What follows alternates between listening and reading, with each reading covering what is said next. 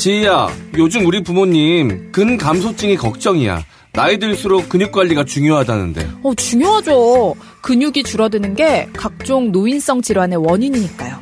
그래서 단백질 섭취가 중요해요. 근데 단백질 챙겨 먹기 귀찮잖아. 그럼 코어 류신을 선물해 오세요. 코어 류신? 코어 류신은 근육 합성의 핵심 성분인 류신과 프리미엄 단백질을 먹기 편하게 배합한 건강식품이에요. 하루 두 알이면 충분하네? 나도 운동할 때 먹어야겠다. 맞아요. 근육 관리 지금부터 해야 돼요. 지금 바로 코어 류신 검색해 보세요.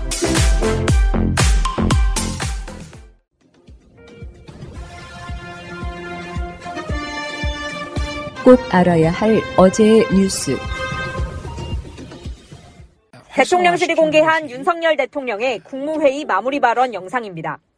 취임 초부터 외교부에 이 강제징용 문제에 대한 어, 해결 방안을 주문을 했고 그동안 여러 그 우여곡절을 통해서 우리 정부의 결단을 내린 것이라고. 지난주 7일 발언을 유튜브용 짧은 동영상 쇼츠로 재가공했는데 대통령의 결단에 강조점을 뒀습니다. 하지만 일본 쪽 분위기는 여전히 미지근합니다. 일본 지지통신은 이번 정상회담에서 기시다 총리가 역사 문제에 대해 새로운 사과를 하는 대신 역대 내각의 역사 인식을 계승한다는 입장을 표명하는 데 그칠 거라고 보도했습니다. 민주당은 친일 굴종 외교는 국민과의 약속을 지키는 게 아니라 파기하는 거라고 날을 세웠습니다. 미래 지향적 결단이라고 국민을 세뇌시키려는 것입니까? 국민은 친일 굴종 외교를 하겠다는 윤 대통령의 약속을 들은 적 없습니다. 또 윤 대통령이 모든 책임은 본인에게 있다고 했으니 전적으로 책임지고 강제징용 문제를 제자리에 돌려놓으라고 촉구했습니다. MBC 뉴스 신서입니다. 지난 2000년대 10% 이상 고성장을 거듭하던 중국은 2010년 이후 6에서 8%대 성장을 유지했습니다. 하지만 지난해 3%에 이어 올해는 5% 안팎의 성장이 예상됐습니다. 중국 정부는 지난 2020년 2.2% 성장 이후 이듬해 8.4%로 급등한 기저효과를 기대하지 않는 모습입니다. 중국의 성장 둔화는 한국의 수출 감소로 이어질 것으로 보입니다. 그럼 우리 입장에서는 중국을 통한 우리의 경제적인 플러스 효과가 좀 많이 약화된다. 이렇게 이제는 좀 장기적으로는 예상을 할 수가 있습니다. 실제로 지난해 우리나라 수출은 중국의 코로나 봉쇄로 큰 타격을 입었습니다. 대중국 수출은 9개월 연속 감소 중인데 특히 최대 수출 품목인 반도체는 지난해 11월 이후 35% 이상 수출이 급감했습니다. 이 같은 대중국 수출 감소 추세는 디스플레이와 석유화학 등 다른 주력 수출 분야까지 확대되고 있습니다. 중국 경제가 양적 성장에서 질적 성장으로 전환해 가고 있다는 분석이 나오고 있습니다. 그 질적 전환은 이제 우리와의 경쟁이 심화된다는 의미를 가지고 있거든요. 대부분의 경우가 중국이 지금 새롭게 대체하거나 이런 것들은 지금 네. 한국이 수출하는 제품들이 그 많으니까 이에 따라 그동안 중국의 중간재를 수출해 현지 공장에서 완제품을 만들어 세계에 수출하던 우리의 성장 공식을 재검토해야 할 시점이 됐습니다. 수출 품목도 소비재와 서비스 등으로 재편하고 수출 시장은 인도와 동남아, 중동 등으로 다변화해 나가는 노력을 지속해야 할 것으로 보입니다. YTN 박홍구입니다. 최근 미국 정부는 초과 이익을 공유하는 내용을 포함한 반도체 생산 지원금 심사 기준을 발표했습니다. 하지만 이 과정에서 기업의 민감한 정보까지 노출될 우려가 있어 기준이 까다롭다는 지적이 나오는 게 현실입니다. 여기에 미국 정부는 보조금을 받은 기업에 10년간 중국 내 반도체 설비 투자를 제한하는 가드레일 조항 세부 내용도 곧 발표할 예정으로 업계에 대한 압박 수위를 높이고 있습니다. 중국 내 반도체 신규 장비 반입 제한 규정 적용을 1년 유예받은 삼성전자와 SK하이닉스도 유예 기간 이후 영향이 불가피한 겁니다.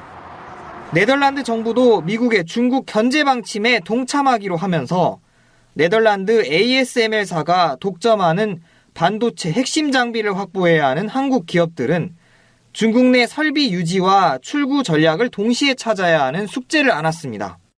보조금 문제라든지 실제적으로 우리가 실익을 얻을 수 있는 만큼만 대응을 하는 것이 어떨까 생각합니다. 미국이 이달 발표 예정인 인플레이션 감축법 세부 규정 역시 한국 배터리 업계엔 부담입니다. 북미 생산 거점을 늘리고 있지만 여전히 핵심 광물의 중국 의존도가 높기 때문입니다. 미국에 이어 유럽연합도 미국의 인플레이션 감축법에 대응하고 중국산 광물 의존도를 낮추기 위한 핵심 원자재법 초안을 조만간 발표할 예정인데 미국의 인플레이션 감축법처럼 광물 원산지를 규제할 경우 한국 기업이 영향을 받을 거란 우려 섞인 전망이 나오면서 업계의 고심은 깊어지고 있습니다. 연합뉴스 TV 김장현입니다. 미국처럼 우리나라도 실리콘밸리 은행과 유사한 일이 벌어질 가능성은 적다는 것이 대체적인 시각입니다. 그렇다고 안심하긴 이릅니다. 대외 의존도가 높아서 해외 불확실성이 국내 경제 불안으로 쉽게 이어지는 우리 경제 구조 때문입니다. 미국 금융시장이나 부동산 시장에 문제가 생기면 세계적으로 안전자산 선호 현상이 커집니다. 그러면 위험도가 높은 것으로 분류되는 우리나라 금융시장에서 외국인이 빠져나갈 수 있고 이 경우 시장금리 상승이나 주가 하락, 원화 가치 하락 같은 현상이 벌어질 수 있습니다. 이런 대외 취약성 때문에 2008년 글로벌 금융위기나 2020년 코로나19 대유행 직후 모두 금융시장의 혼란은 미국보다 우리가 더 컸습니다. 미국이 기침을 하면 우리 경제는 알아눕는 겁니다. 급격한 통화 긴축의 과정에 있고 그러한 과정 속에서 어떻게 보면 취약한 부분이 문제를 노출한 거죠. 우리나라를 비롯한 아시아 쪽의 주가, 환율, 금리 이 변수가 같이 움직일 겁니다. 그래서 우리 정부는 늘 외환 보 유고나 단기 외채, 은행 단기 유동성 비율 같은 3중, 4중의 보호막을 세워놓고 대비하고 있지만 대비가 외부 불확실성 자체를 없애주진 않기 때문에 당분간은 이번 사태 파장을 예의주시할 수밖에 없게 됐습니다. KBS 뉴스 서영민입니다.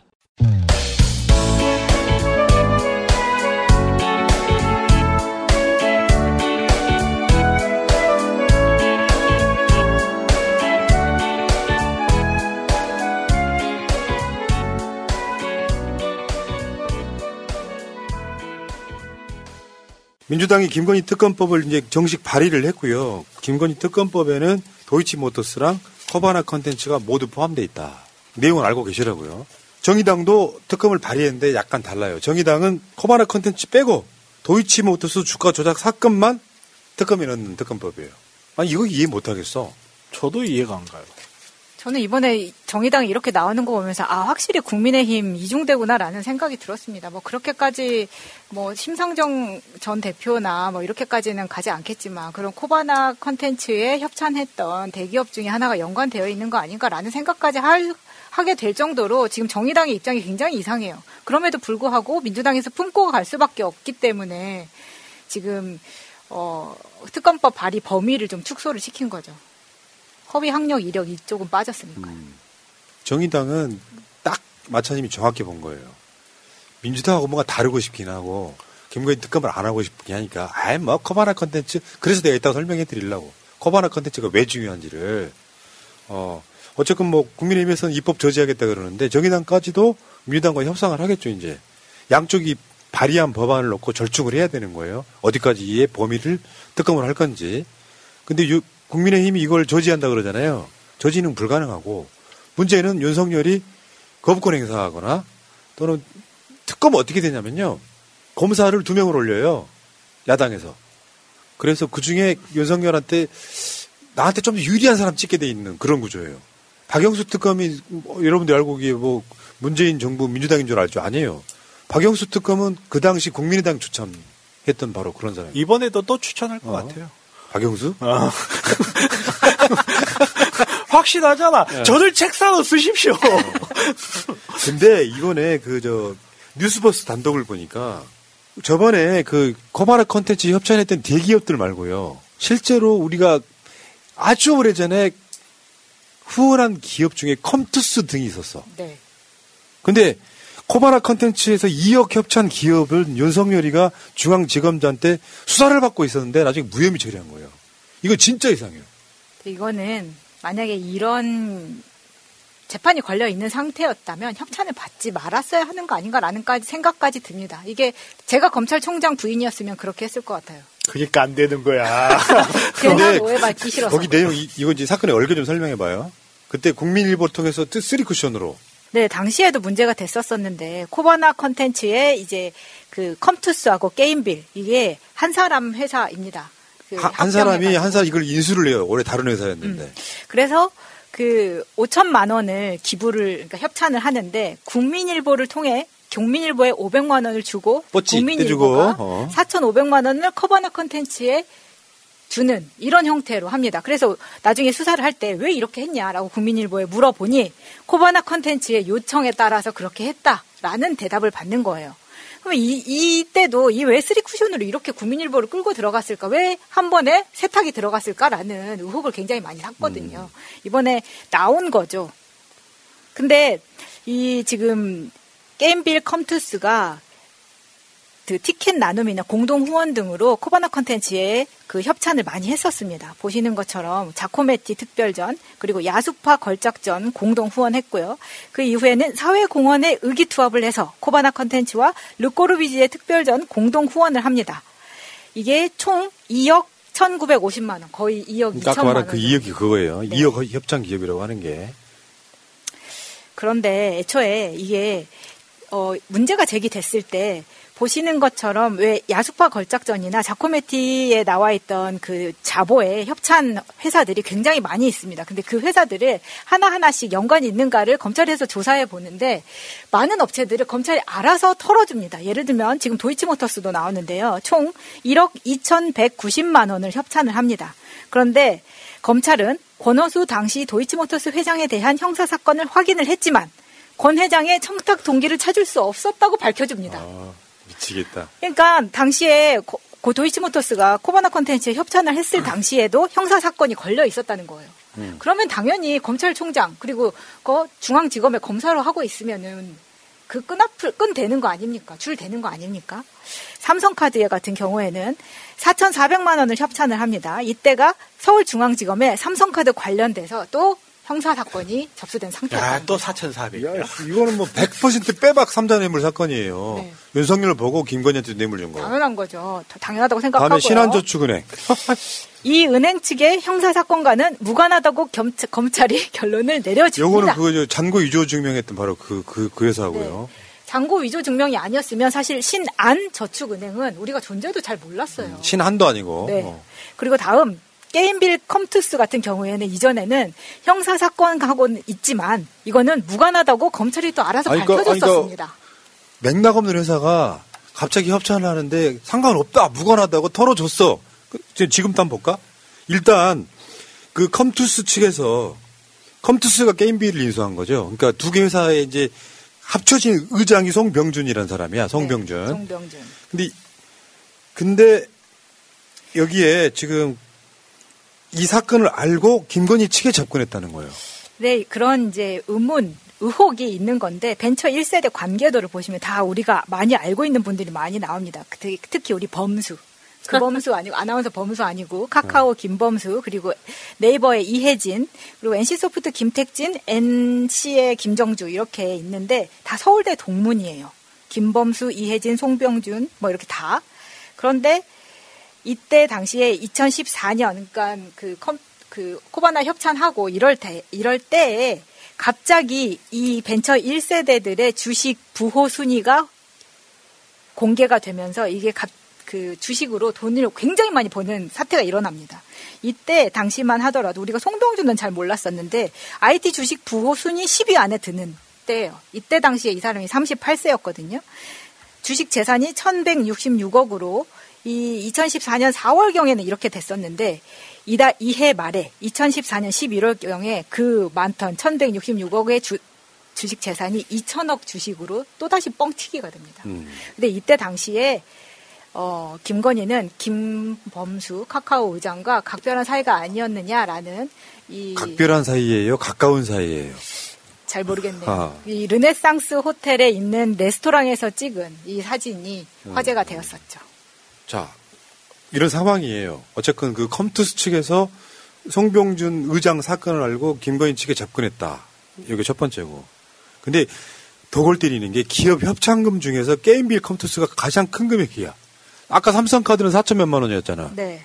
그리고 아까 그 국민은행 통해 가서 했던 그것도 4천만 원이었잖아요. 4,500만 원. 얘네들이 2억이 넘어. 그러니까 회사 규모에 비해서 이 정도 협찬 금액은 굉장히 이례적인 거야. 수사 중이었단 말이에요. 사건이 있었단 말이에요. 이거를 검찰이 덮었단 말이야. 근데 이때 당시에 검찰 이야기를 들어보면 당시에 이제 코바나 전시 총괄 팀장이었던 유 모 씨가 게임빌 컴투스 실무진간 협상에서 이 수사를 받을 때 굉장히 조사, 그러니까 자료를 꼼꼼하게 가지고 와서 대처를 잘 했다는 거예요. 그러면서 이 언급되는 게 이 유모 씨입니다. 게임빌 컴투스 실무진 간 협상을 거쳐서 협상 금액에 따른 수량이었다. 홍보 방법이었다. 이런 조건에 의해서 진행이 된 거였다라고 이제 유 팀장이 이야기를 합니다. 근데 이 사람이 우리가 많이 봤던 사람이에요. 코바나 출신 이어서 처음에 그 나토 갈 때 1호기에 아까 보셨던 이원모 비서관의 와이프인 자생 한방병원 막내 딸내미가 여기에 타서 이제 민간인이 어떻게 탈 수 있냐라는 비난을 많이 받았었는데 당시에 이 코바나 출신 유 모 팀장도 민간인 출신으로 탔었습니다. 아. 근데 이제 문제가 되니까 대통령실에서 채용을 하면서 그럼 이거는 사적 채용이 아니냐라는 비난을 많이 받았던 그 사람인 거예요.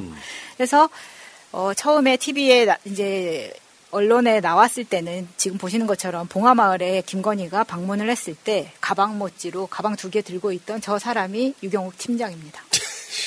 아니 근데 이걸 김건희에 대해서는 문재인 정부 때 한 번, 윤석열 정권 때 한 번 서면 조사로 끝.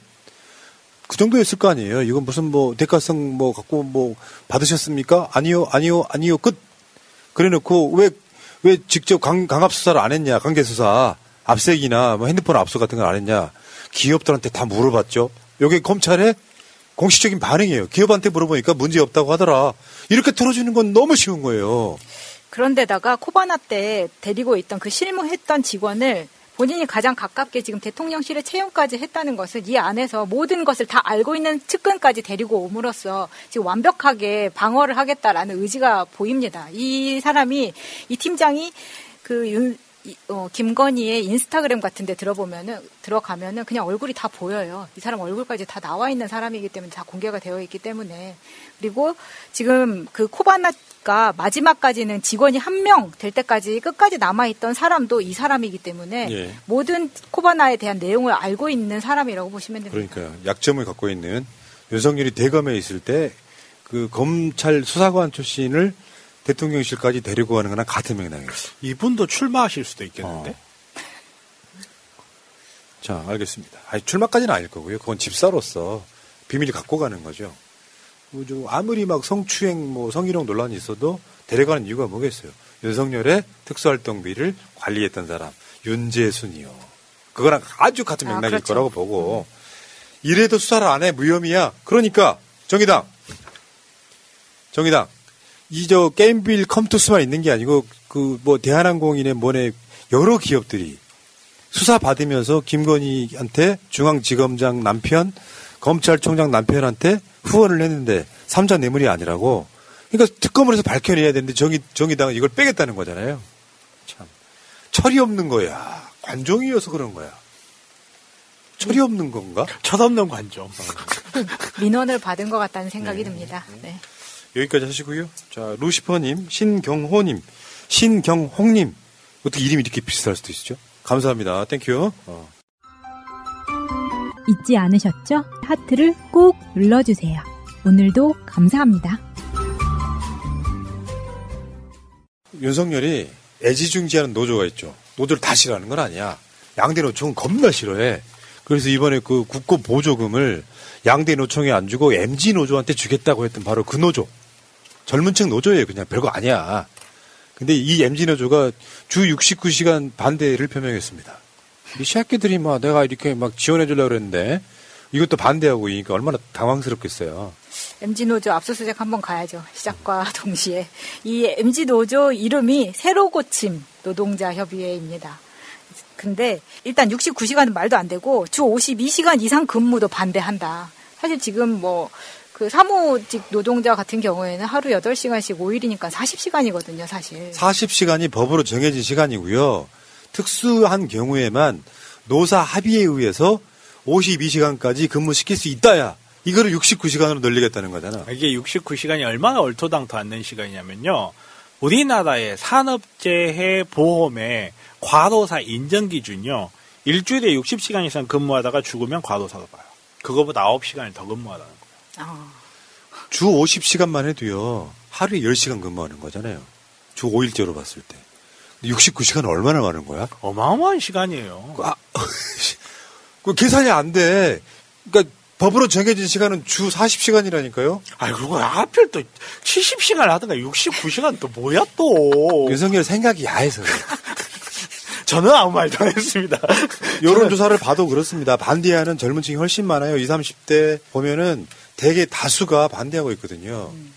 근데 이거는 어떤 대가리에서 나온 거예요? 사용자 입장에서 일 시켜 먹기 편하려고. 60대가 찬성이 가장 많지 않습니까? 60, 70대.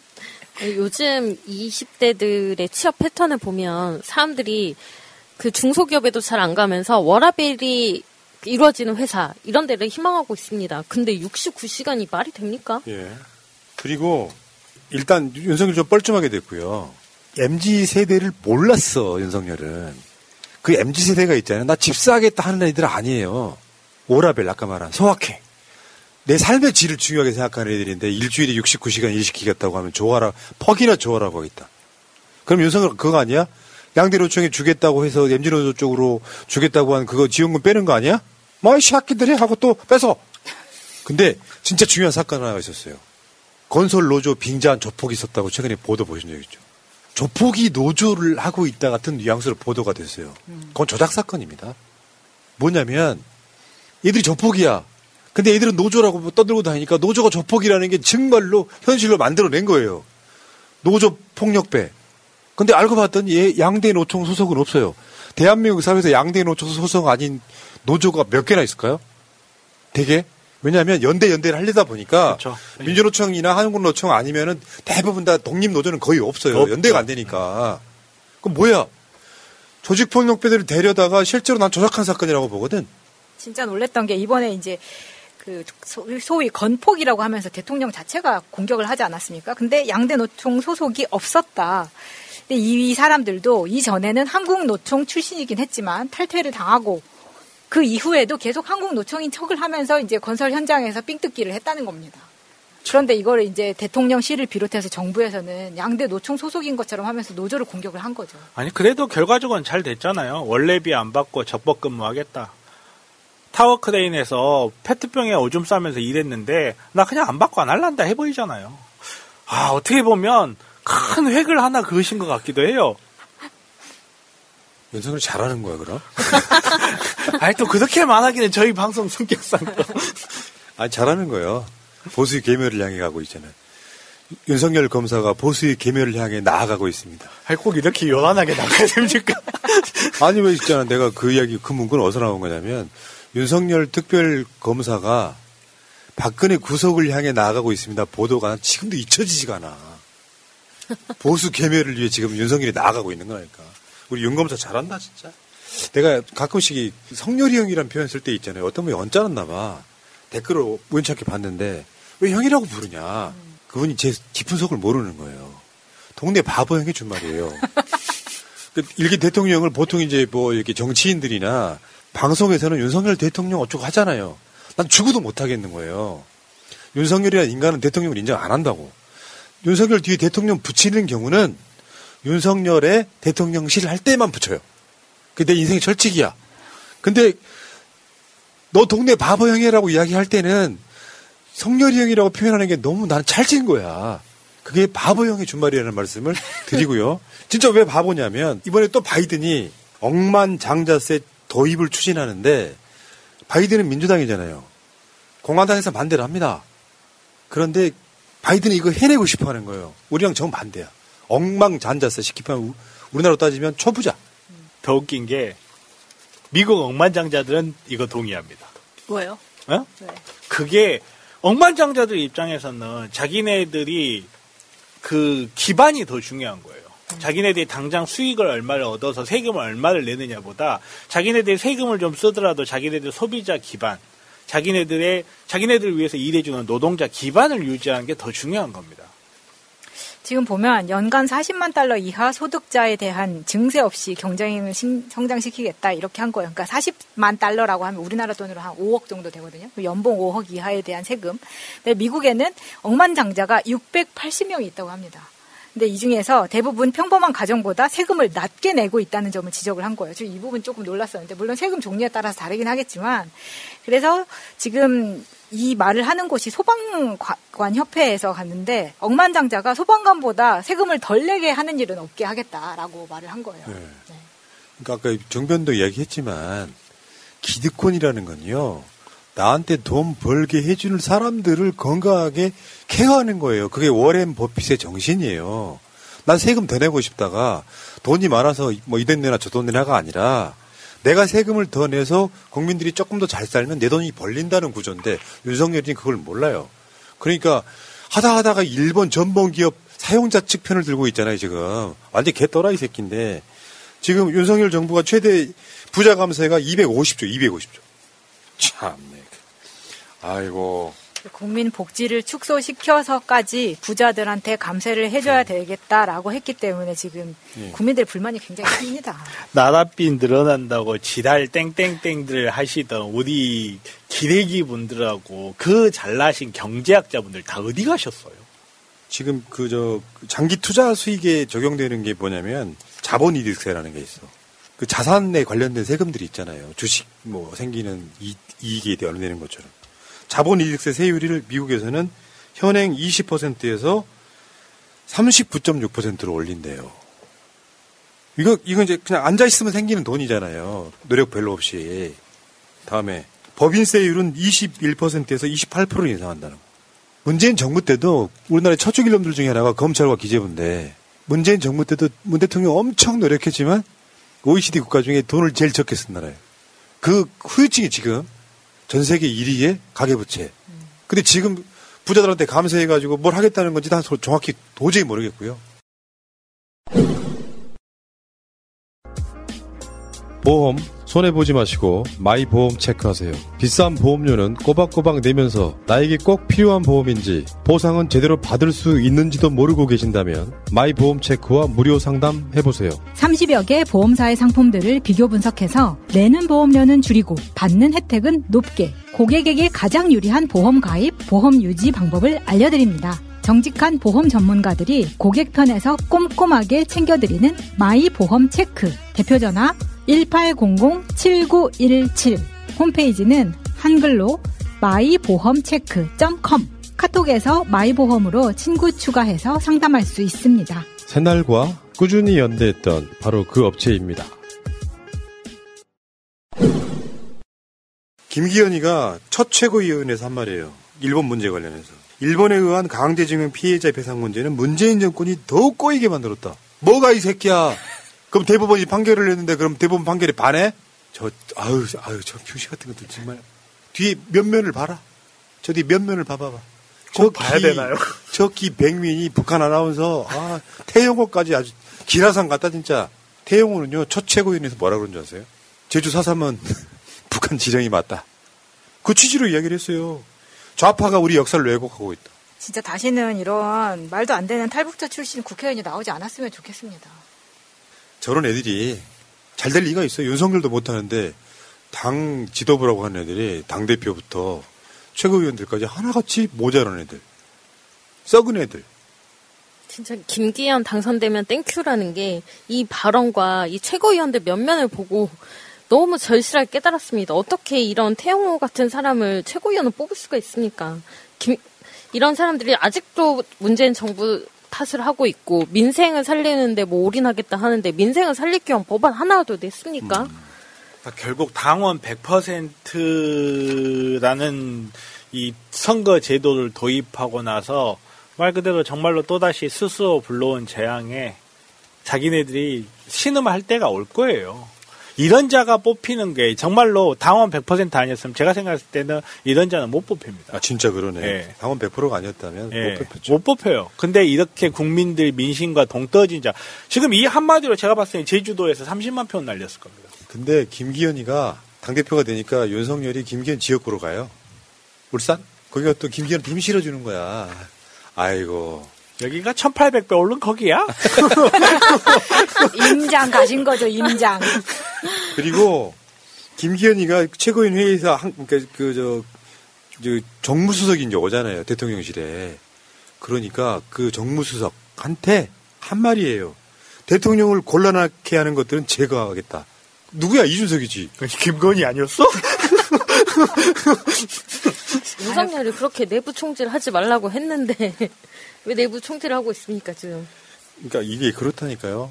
당의 화합을 위해서 노력하겠다 하고 더 이상 메시지를 내면 안 되는데 대통령실의 정무수석 이, 이진복인가 오니까 대통령을 곤란하게 하는 것들은 제거하겠다라면서 이준석 숙청하겠다. 근데 얘만 그런 게 아니야. 최고위원들이 다 똑같이 이준석께는 쫓아내야 된다 같은 발언을 해버립니다. 방금 사진 김기현이 윤석열 매기는 사진이었는데 당이 이런이 잘 돌아갈 리가 있냐고요. 만약에 이재명 대표가 비명계는 다 쫓아내야 돼.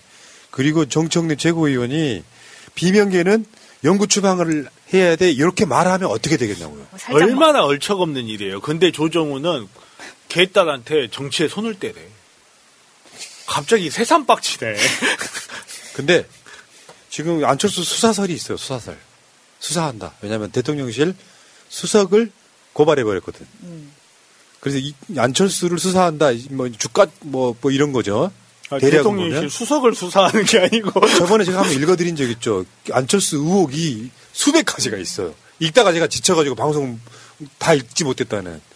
그 안철수가 끝나자마자 뭐 엄청 기백 있게 비윤포 올려다가 당 화합을 위해 헌신하겠다라고 꼬리를 찰싹 내리죠.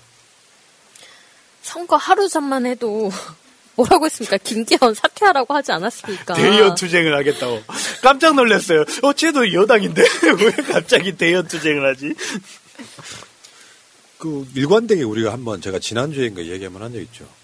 안철수의 먹보는 정권 개최를 했다고. 아, 그렇죠. 정권 교체. 감사하긴 하더라고요. 아유, 그, 굳이 교체까지 해주시겠다고 또. 물론 이제 안철수의 이제 뉘앙스는 의회 권력 교체 이런 뜻이었을 텐데, 그러니까 윤- 안철수는 내가 봤을 땐 그래. 이번에 그냥 끝났다고 보면 맞을 것 같죠. 결정적으로 끝날 수 있는 거는 전, 전 그렇게 봐요. 안철수 수사가 시작되고 그 이후로 공천을 안 해주면 끝나는 거죠. 그렇죠. 자, 제가 생각했을 때 안철수 때 가장 치명타는 그거였다고 봐요. 아무 말도 하지만 아무 일도 일어나지 않는다고 하니까 아무 말도 안 해버린 거. 그게 무슨 정치인입니까? 그때 타이밍을 놓쳤고 사실 단일화에 가장 안철수가 받은 베네핏은 수사를 하지 않았던 것이기 때문에 확실하게 쳐내는 게 지금 뭐 이준석회 플러스 안철수 이렇게 되지 않을까 봅니다. 근데 저는 이번에 제일 저 좋아진 사람이 황교안이에요. 그렇죠. 네. 기승전 부정투표. 이번에 전당대회. 경선 투표 조작 의혹을 제기하는 근데 끝나자마자 그래가지고 예전 사퇴하세요. 사퇴하십시오. 똑같은데요? 내가 한성대모사 하는데 내가 이상미 때문에 참아요. 그 바로 유튜브에 바로 올렸더라고. 국민의힘 경선 투표 조작 빼박 증거 해가지고 굉장히 발빠른 행보를 보여주고 있습니다. 이게 그 전체 단체 문자도 보내고 있는데 국민의힘 경선에서 ARS 전화를 받지 못했다는 분, 투표하지 않았는데도 이미 본인 명의로 투표가 완료되었다고 하는 분 등 제보가 엄청 났다고 해요. 그래서 이걸 다 모으겠다고 황교안 캠프에서 제보를 달라고. 황교안. 화이팅! 파이팅! 제가 처음 새날에 나왔을 때만 해도 제가 황교안을 칭찬하는 날이 올지도 몰랐어요. 근데 여기서 가장 돋보이는 사람은 유승민이라고 생각해요. 국민의힘 대통령 1인 독점 윤석열 사당됐다. 이건 국민의힘 정치인이 할 수 없는 말을 유일하게 했습니다. 물론 우리가 유, 유승민이 출마 안 한다고 할 때 비겁하다고 했지만 유승민은 본인이 안 될 거라는 걸 너무 잘 알고 있었고 유승민이 안 나가도 유승민을 욕할 사람이 없었던 거예요 당내에서는. 근데 이 선거가 끝나자마자 윤석열 사당이 됐다. 전공의 사당인가? 실제로 채널 A가 윤석열 당이라는 표현을 써요. 한번 봐봐요. 채널 A 화면 윤석열 당이라고. 처음에 저게 캡처로만 돼 있을 때는 합성인 줄 알았거든요. 근데 채널에서 진짜 저렇게 했더라고요. 깜짝 놀랐습니다. 그리고 여기까지 그냥 시간 관계상 제가 빨리빨리 진행합니다. 김기현 비서실장을 임명했는데 음주운전했던 사람이야. 아, 물론 그럴 수 있죠. 옛날 이야기면은.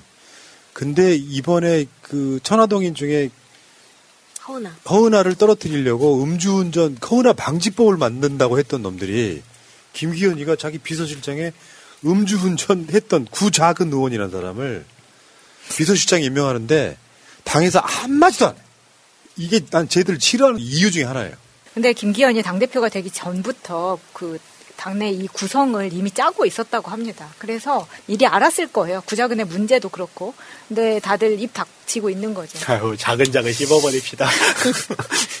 근데 이번이 처음도 아니고 원래 그 박순애 교육부 장관 할 때도 박순애의 제일 문제가 뭐였습니까? 그 음주 운전이 거의 만치 상태. 만치 운전 알코올 농도 0.251. 저거는 박순애가 운전 안 했다고 생각하는 1인. 그랬는데 집행유예요. 그럼에도 불구하고 장관 임명했었죠. 대선 때 있잖아요. 원희룡이가 했던 말도 한번 기억 한번 해보세요. 음주운전 정권이야말로 악질 중에 악질이죠. 아, 물론 뭐 이게 2005년 정도 이야기를 하니까 뭐 시간이 꽤 지나긴 했습니다만 얘네들이 진짜 내로남불인 거지. 막상 지들이 하면 아무 문제가 없는 거예요. 로맨스야 그냥. 예. 그렇죠. 보고 오마카세 즐기시던 분, 수백만 원 법카도 긁으신 분. 하지만 자기는 아무 문제가 안 되죠. 자, 알겠습니다. 아, 여기까지 하시고요. 지금 허- 현현님, 황호윤님, 민주짱돌님, 구자곤님 감사합니다. 구자권님은 구자근하고 무슨 상관이시죠? 민주짱돌님은 볼메임팀 웃음소리가 천만 불짜리. 그럼 천만 불을 주셨어야지 왜 2만 원? 여기까지 하시고 감사합니다. 재밌었죠? 아, 그리고 여러분 돌아가셔갖고 포탈에 또 이재명 대표 관련한 말도 안 되는 기사가 나올 때 새날 링크를 걸어주세요. 상식적으로 생각을 하라고. 검찰이 말도 안 되는 수사를 해서 이 사람을 인간적으로 모멸감을 느낄 만큼 털어버리면 돌아가시는 경우가 생기고요. 타인의 비리를 덮기 위해 본인 목숨을 버리는 사람은 이 지구상에 없습니다. 세상로 지경 조지경 속이다 네, 황희두의 시대는 갔다. 업데이트 7회 지금부터 시작합니다. 박수. 시작부터 별론데요? 아, 뭐 황희두 드려. 제대로 못 몰아낼 것 어, 업데이트가 벌써 7회네. 아, 이게 6회인 줄 알았어. 어. 귀에 눌려 있다는 거예요. 말로만 저렇게 구호를 네가티브의 종말이죠. 아, 그, 아니 그게 아니라 시간이 너무 빨라서 그런 것 같아요. 벌써 이게 우리가 업데이트가 7회다. 근데 사실은 우리가 여기서 모여서 방송하는 게 지금 벌써 윤석열 정권이 지금 1년인데 우리가 여기서 모여서 방송을 하는 이유가 뭐겠습니까? 하루라도 빨리 좀 끌어내리자. 뭐 그런 의도로 방송하는 거 아니겠습니까? 자기 그래서- 정부를 준비해야죠. 그렇습니다. 그래서 어 아무튼 시간이 참 빠릅니다, 여러분. 여러분도 그렇게 느끼시. 봐봐, 웬즈데이 님이 벌써 와 벌써 7회가 됐네요. 와 이런 댓글 달아 주셨습니다. 웬즈데이 님은 그럴 수 있어요. 사회자 는 그러면 안 되는 거예요. 아, 예, 예. 아, 자꾸 제 잘못을, 어, 또 부각시키는데, 아, 좋습니다. 오늘 전쟁인가요? 아, 예. 아, 미래 권력이지? 아, 죄송합니다. 예. 아무튼, 자, 본격적인 이야기 나눠보기 전에 또 우리 패널들 소개해 드려야죠. 저는 진행을 맡은, 어, 민주 청년 스피커 정재우입니다. 반갑습니다. 그리고 제 옆에는 황희두 노무현 재단 이사 나와 있습니다. 네, 반갑습니다. 네, 오늘 왜 이렇게 파이팅이 없죠? 오늘 인사에? 아까 아니- 텐션 올리라고 자기가 먼저 말해서. 아니, 그게 아니라. 아니, 잠깐만, 이거, 어. 앞방송의 힘을 너무 쏟고 오는 것 같아. 아, 그러니까 이거- 앞방송에서는 열심히 하고 이제 여기 업데이트에서는 조금 대충 하고 뭐 그런 거예요? 그게 아니라 네. 앞에 뭐 스텝도 꼬이고 이게 뭐참 그래서 아, 예. 아, 그런데 내 탓이다. 아, 네. 아, 근데 좋습니다. 아, 저기 오늘 많이 바꿔 왔나 봐요, 됐어요. 아, 예, 되- 됐습니다. 예. 자, 다음.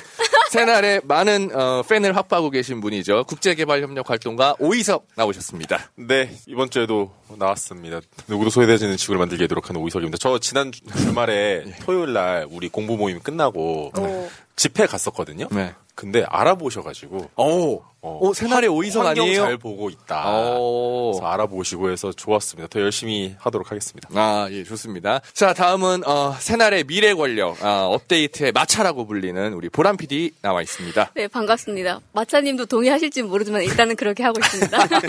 아, 예. 아, 제가 뭐 그렇게 한 게 아니고 시청자들이 그렇게 누군가 불러주시더라고요. 아, 저 재훈님이 한 건 줄 알았어요. 아, 아니에요. 아니에요. 예.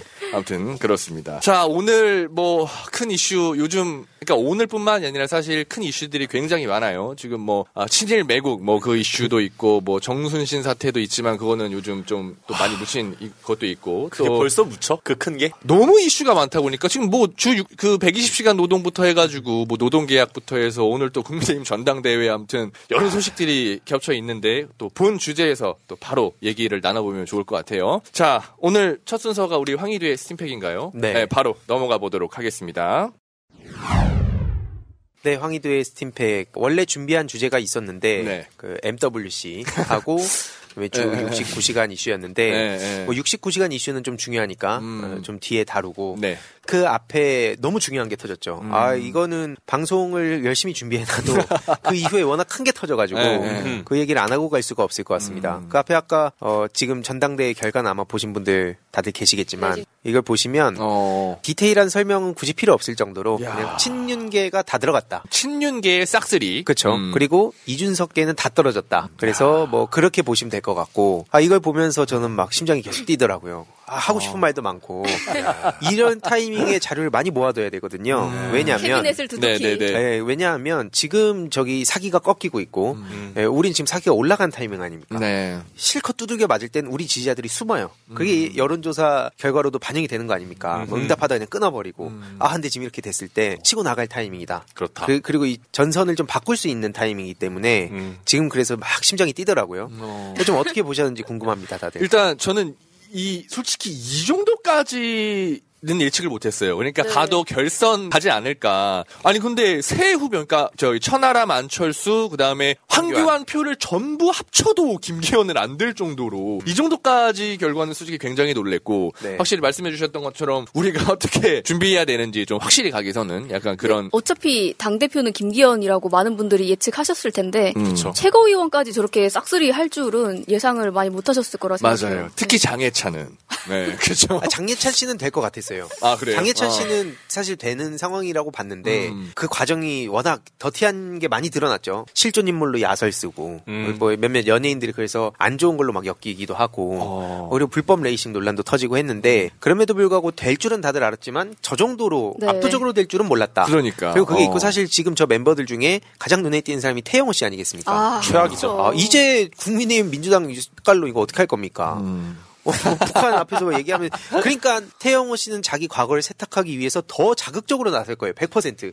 자기의 그 아킬레스건이라는 거 아니까 더 세게 얘기할 텐데 그러면 아, 그럴수록 심리적으로 아, 그렇죠. 아, 자기 그러니까 계속 그렇지. 앞장서 가지고 이번에도 당장 그 논란에 대해서 뭐뭐 김일성 전술이다 그 3.1절 뭐 그 관련해서 논란되고 하니까 뭐 그런 얘기들 하고 그러니까 그런 막장스러운 모습으로 계속 가면 더더욱 국민들과는 동떨어지게 되는 이런 것도 하나 포인트라고 볼 수 있죠. 태영호는 좀잘 봐야 되는 게 태영호가 네. 외통위에 있잖아요. 그러면서 우리나라가 한 이런 ODA 같은 것들 네. 엄청 국정감사에서 털어요. 이 사람이 이 사람이 국제 원조에 대해서 뭘 알아서 음. 그 북한 외교관 아 근데 상임위가 왜 거기 있는 거예요, 태용호는? 북한 외교관이었던 거라.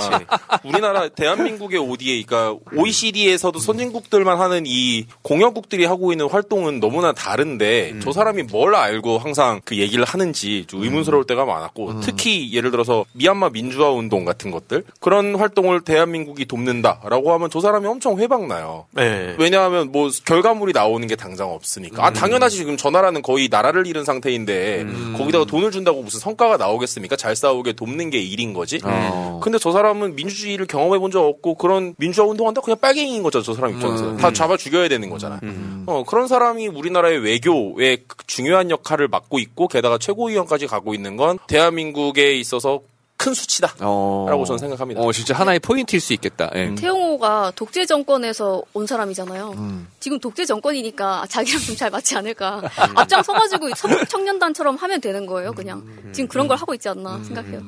근데 태용호 의원이 그 심지어 강남에서 배지를 달았던 네. 것도 뭐 이게 그냥 지금 이 순간에서 그냥 넘어갔지만 이 역사의 기록이 될 때 굉장히 끔찍한 역사로 기록이 될 텐데 뭐 어쨌든 저긴 누가 나와도 배지를 단다 뭐 이런 얘기도 있는 만큼 태용호 씨도 자기의 그 다음 재선을 위해서 또 발버둥을 칠 거고 그러면 그쵸. 그럴수록 국민들과 동떨어진 얘기들이 더 나올 테니 이제 그것도 하나 관전 포인트고 어. 그것도 밀착막하는 사람이 나와야 된다라는 게 하나 생각이고 어 그리고 뭐 당 대표는 지금 땅 대표라 불립니다.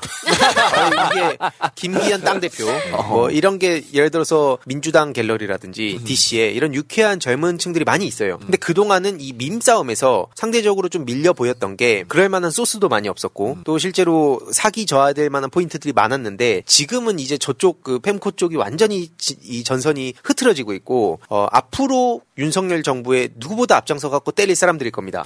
그 이유는 이제 조금 이따 더 말씀드리겠지만 네, 네, 네, 네. 중요한 건 이런 타이밍들을 민주당에서도 놓치면 안 된다. 이것도 하나 중요하다고 봐요. 그쵸. 민주당을 그냥 제가 뭐 니네 똑같아 이런 의미에서 말하는 게 아니라 네. 몇 가지 그 포인트들이 있을 때 치고 들어갈 수 있는 타이밍인 거죠. 그렇죠. 근데 게임 하셔서 아시겠지만 그 타이밍을 놓치면 같은 병력이 싸운다던가 같은 전략을 그대로 간다 하더라도 완전 결과가 달라져요. 그 0.1초 차이에. 그러니까 이런 지금 중요한 분기점에 서 있다. 라는 걸 일단 한 번 더 강조를 해야 될 것 같아요. 그 막대기만 꽂아놔도 되는 그런 지역들은 특히 검사 출신이나 뭐 측근들이 노리고 있을 테니까요. 많이 틈이 벌어질 거라고 생각합니다.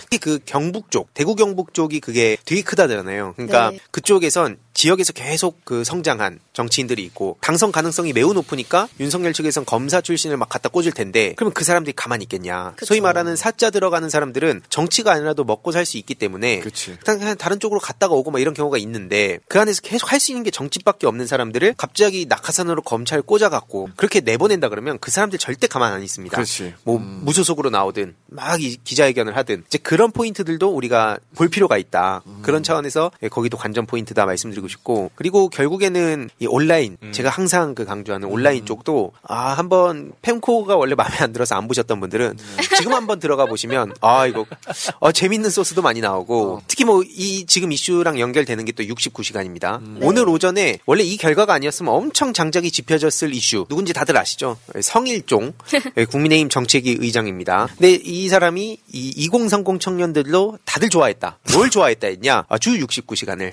아, 청년들도 좋아하더라. 2030 청년들 저 아저씨 모를걸? 아, 그쵸. 그, 저, 온라인 쪽을 제가 그리고 봐도 저걸 좋아하는 청년들은 거의 못 봤거든요. 근데 일부 있겠지만 쓰시는 그 언어가, 어, 이2030 막, 뭐 청년들은 뭐 좌파가 어쩌고 막 이런 얘기를 하는 사람들이 그 청년이라 볼 수 있을까. 어, 막 좌파식 어쩌고저쩌고 이렇게 하는데, 뭐 아무튼 그래서 반응도 한번 가져왔습니다. 제가 그냥 뭐 내피셜 아니냐라고 할 수 있어서 반응을 보시면 아시겠지만, 아, 장난 아니에요. 뭐 내용 뭐 하나하나 다 지금 읽을 상황 은 안 되지만, 뭐 보시면은 뭐 책임감 없어 보인다부터 해서 아직도 70년대에 살고 있다든지 어 도대체 뭘 보고 저런 판단을 하냐. 그러니까 기본적으로 청년이 좋아한다 그러면 뭐 얘기를 듣고 한 얘기일 거 아니에요? 그게 아니면 뇌피셜이 되는 거니까. 그럼 누가 저런 얘기 하냐.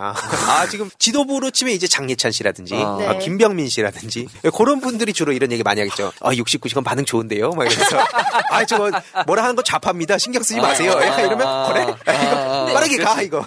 온라인에서 저희가 뭐 대관도 하고 뭐 여러분들이 댓글에도 신경을 많이 쓰실 텐데 이럴 때 왜냐면 실제로 펜코에서도 윤석열을 비판하는 댓글들이 많기 때문에 음. 근데 또 이런 분들이 있을 수 있어요. 뭐냐면 나는 여기에 찬성하지 않더라도 와 우리 윤석열과 가가 69시간을 넘어서 120시간까지 해야 된다 각하 만세 이런 댓글을 적으시고 싶으신 분들이 계실 수도 있습니다. 왜냐면 그런 댓글을 보면은 사람들이 더 거부감이 느껴지거든요. 음.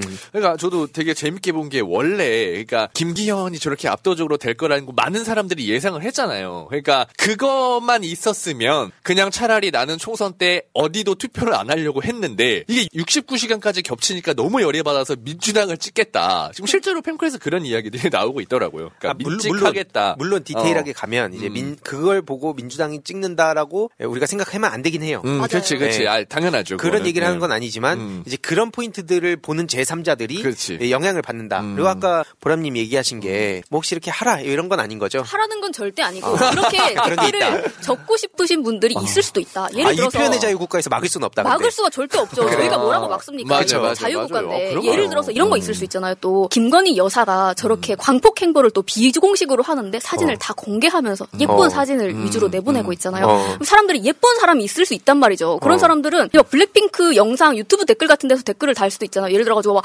아, 우리 김건희 여사님 블랙핑크의 다섯 번째 멤버로 들어갈 수도 있겠다. 막 이런 식으로 댓글 달 수도 있는 거예요. 아, 그러니까 실제로 어떤 명품 같은 거 할 때 이제 그런 식으로 띄우는 걸 보긴 했어요. 와, 그 와, 연결해가지고. 여사님, 여사님 막 아이돌 각- 같아요, 이러면서. 음, 여사님 막 너무 아름다운 한 쌍이다. 막 이런 뭐, 너무 금슬 좋은 부부 같다. 막 이런 댓글 막 달 수도 있고 뭐 여러 가지가 있잖아요. 근데 음. 저는 어떻게 하라고 당연히 말씀을 못 드리죠. 그렇죠. 아, 그렇죠. 아니, 댓글 달라는 게 아니라. 댓글 어. 다시면 안 됩니다, 여러분. 그렇지. 그런 식으로 댓글 어, 다시면 안 돼요. 자기가 안 됩니다. 달고 싶으신 예. 댓글을 다시면 됩니다. 그렇죠, 그렇죠. 자유롭게. 근데 그게 그러니까 뭐냐 지금 국민의힘 최고 청년 최고위원이 창작의 자유를 얘기했잖아요. 그치. 대한민국에서의 어. 창작의 자유 보장돼야 된다. 그래서 아마 그런 의미에서 또 창작까지 연결되고 뭐 표현의 네, 자유 지- 나오고 지금 여기 미아캠님이 우액이라고 댓글을 다셨는데 이런 댓글을 이런 반응들을 의도하고 그렇게 댓글을 달고 싶으신 분들이 혹시 계실지도 모르겠어요. 근데 네. 그렇게 막 강요 누군가가 그렇죠. 아니, 강요하고 이런 거 절대 네, 안 됩니다. 그러니까 사실상 유튜브 댓글에 아, 김건희 여사가 블랙핑크 제 5의 멤버가 될 정도로 아름답다라고 댓글을 달면 그 밑에 대댓글에 어떤 댓글이 달리겠습니까? 그러니까 예, 이게 예.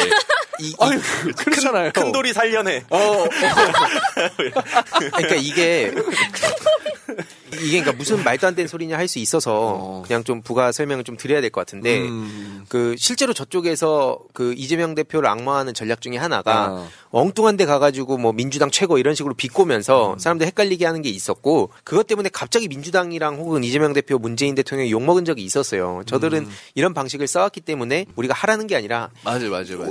이런 분들이 많이 계세요. 오프라인에서 내가 A라는 생각 가지면 온라인에서도 A라는 생각 가지겠지. 음. 하지만 온라인에서는 예를 들어서 제가 뭐 70살 할아버지일 수도 있고 10대 청소년일 수도 음. 그건 있고 모르는 거지. 누구나 여기저기서 굉장히 그 다중 인격을 가진 음. 사람 많아요. 그 자아를. 그래서 그런 세상이기 때문에 이 온라인 대응이 정말 쉽지도 않을 뿐더러 그냥 순수하게 1대1로 보면 안 된다. 네. 이제 그런 말씀을 좀 드리고 싶었던 거고. 음. 그렇죠. 안정권이 온라인상에 얼굴이 보이지 않는 안정권들이 계속 여기저기 음. 아, 떠돌아다니는데. 정치를 원하지 않는 사람들이 예를 들어서 뭐 요리 채널이라든지 뭐 관심이 있는 채널에 들어갈 수 있잖아요. 뭐 음. 독서 채널이라든지 가가지고 맥락이 없는 정치 댓글을 막 달아서 음. 민주당 지지자인 것처럼 하면 그 사람들은 민주당에 오히려 거부감을 가지게 됩니다. 맞아요. 그렇죠. 이거를 역이용할 수도 있는 방법도 있다. 뭐 민주당에서도 안정권이 있을 수 있고 음. 저쪽에서도 안정권이 있을 수 있고 여러 가지 방법이 있을 수 있겠죠.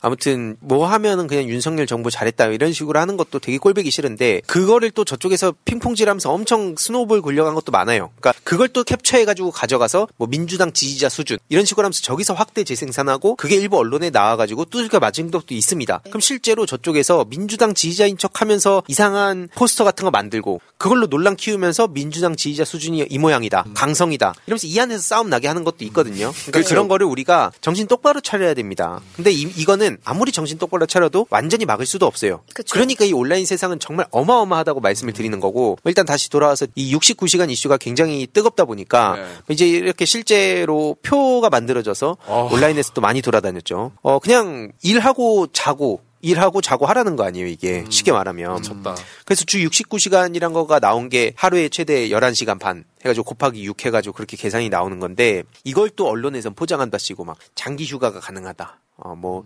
개혁이다. 뭐 이런 식으로 또 띄워주고 있는 게 현실이죠. 마치 예. 이 69시간이 이렇게 우리 눈앞에까지 당도하기 전에 음. 이미 펜코에서 여론들이 엎치락 뒤치락 하잖아요. 음. 근데 그때도 보면은 사람들이 어, 이렇게 차라리 일할 때 빡세게 하고 쉴 때 확실하게 쉬는 게 좋지 음. 않냐라고 얘기들이 있었는데 거기에도 대댓글이 또 달리더라고요. 그렇게 하게 기업에서 놔둘 것 같냐고. 힘이 있는 쪽이 어느 쪽입니까? 무조건 힘이 있는 쪽이 원하는 대로 가게 돼 있잖아요. 음. 그리고 저만큼 일하는 것에 대해서 다 급여를 챙겨줄 만한 기업도 별로 없어요. 그러면 사용자 노동자들 간의 갈등은 더 커지는 거고 자기가 자기 탄핵 시 계를 더 거꾸로 되돌리는 것밖에 안 되는 그러니까 실제로 최근에 있었던 그 SPC 노동자 사망 사건 그 원인이 바로 이 과로사 아닙니까? 근데 거기서 막 아 뭐 안타까운 사고다 이런 일이 있으면 안 된다라고 본인이 이야기해놓고 노동계획은 지금 이런 식으로 발표를 한 거거든요. 그러니까 쉬게 하려고 하는 건데 이게 음. 영원히 쉬게 하려는 거니까 문제인 거고 그 이, 게또 펜코 같은 데서 올라오는 거예요. 제가 굳이 펜코를 보여드린 이유는 펜코가 이렇게 변했다라는 얘기가 아니라 그렇죠. 거기서도 이 저지선이 지금 깨지고 흔들리고 밀리고 이런 상황이라는 걸 음. 보여드리려는 거고 제주도 한 달 살기 가능해진다면서 이걸 이렇게 포장을 해주는 거예요. 그럼 여기서 우리가 볼 수 있는 건 언론이 얼마나 택도 없이 띄워주고 있는가를 주위 친구들한테 알릴 수 있는 타이밍이라는 것도 지금 조성이 됐다는 겁니다. 왜냐면 나는 당장 죽어나가게 생겼는데 음. 무슨 뭐 합의하라고 협상하면 될 것처럼 얘기하고 오히려 막 제주 한 달 살기처럼 뭔가 자기가 장기적으로 휴가를 보낼 수 있다 이렇게 언론이 포장해 주는데 그럼 어이가 없을 거 아니에요? 저 제정신들인가? 근데 언론은 그치. 그렇게 하고 있습니다. 그럼 평소에 검찰 정상화라든지 뭔가 정치권의 디테일한 이슈들 이런 거에서 에이 뭔가 있겠지라고 했던 친구들한테 이런 내용도 설득하기가 좋은 장작 중에 하나가 됐다. 뭐 그런 내용인 거죠. 그뭐 이것도 펜코의 반응인데 뭐 전반적으로 어쨌든 대부분 쌍욕이에요. 그냥 뭐 디테일한 내용을 보실 필요는 없는데 결국에는 노조에 대해서 지금 이 안에서 의견이 갈리기 시작했다는 것도 중요한 타이밍이라 보는 겁니다.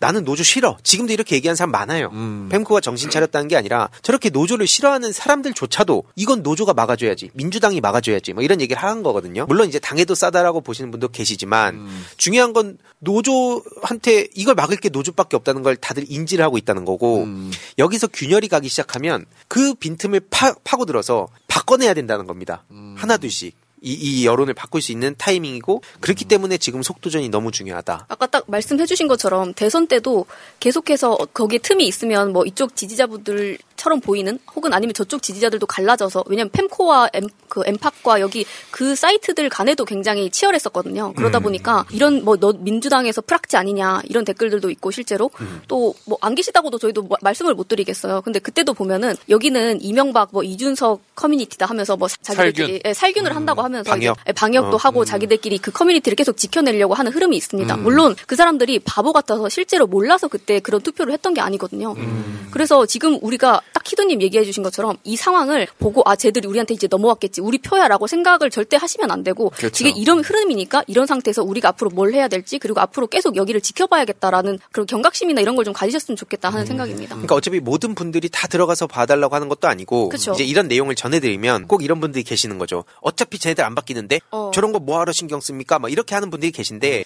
그 사람들과의 싸움으로 보이지만 이건 제3자들을 설득하는 싸움이다 지금 그렇죠. 이건 토론처럼 음. 이걸 얘기를 한다고 펜코 안에서 어 나 민주당 찍을 거야 하면 민주당 찍는다고 보는 사람 거의 없어요. 맞아요. 하지만 그런 얘기를 보는 제3자들한테 이걸 퍼날릴 수 있는 거 기세 싸움이죠. 이 안에서도 저렇게 말도 안 되는 상황이 벌어지니까 싸움이 났고 그걸 보면서 말씀하셨듯이 사기가 저하되고 우리 쪽 사기가 또 끌어오르고 그렇죠. 그쪽이 분열되기도 하고. 그럼 커뮤니티별로 예. 정치 얘기를 못 하는 데도 있고 아니면 뭔가 주도권이 넘어간 데도 있고 음. 그런 데에서도 다시 장작을 지필 수 있는 타이밍이기 때문에 이 온라인 전선 계속 방치해두면 나중에 어쨌든 또 이거 기세 다 밀리는 타이밍 또 옵니다. 뭐가 어, 떤 이슈로 올지 모르지만 그때 왔을 때 또 그거 가만히 방치해두면 안 돼요. 이게 그러니까 온라인이라는 게 왜 중요하냐면 단순히 제가 뭐 커뮤니티 그 들어가가지고 커뮤충대라 이렇게 정치권에서 인식하는데 그런 얘기 절대 아니고 아직도 이게 그런 사람이 있어, 엄청 아직도 많아요. 그러니까 저도 야. 미치겠다니까요. 그리고 이런 얘기를 하면 그러니까 뭐 온라인 커뮤니티 들어가서 글 쓰라는 거야?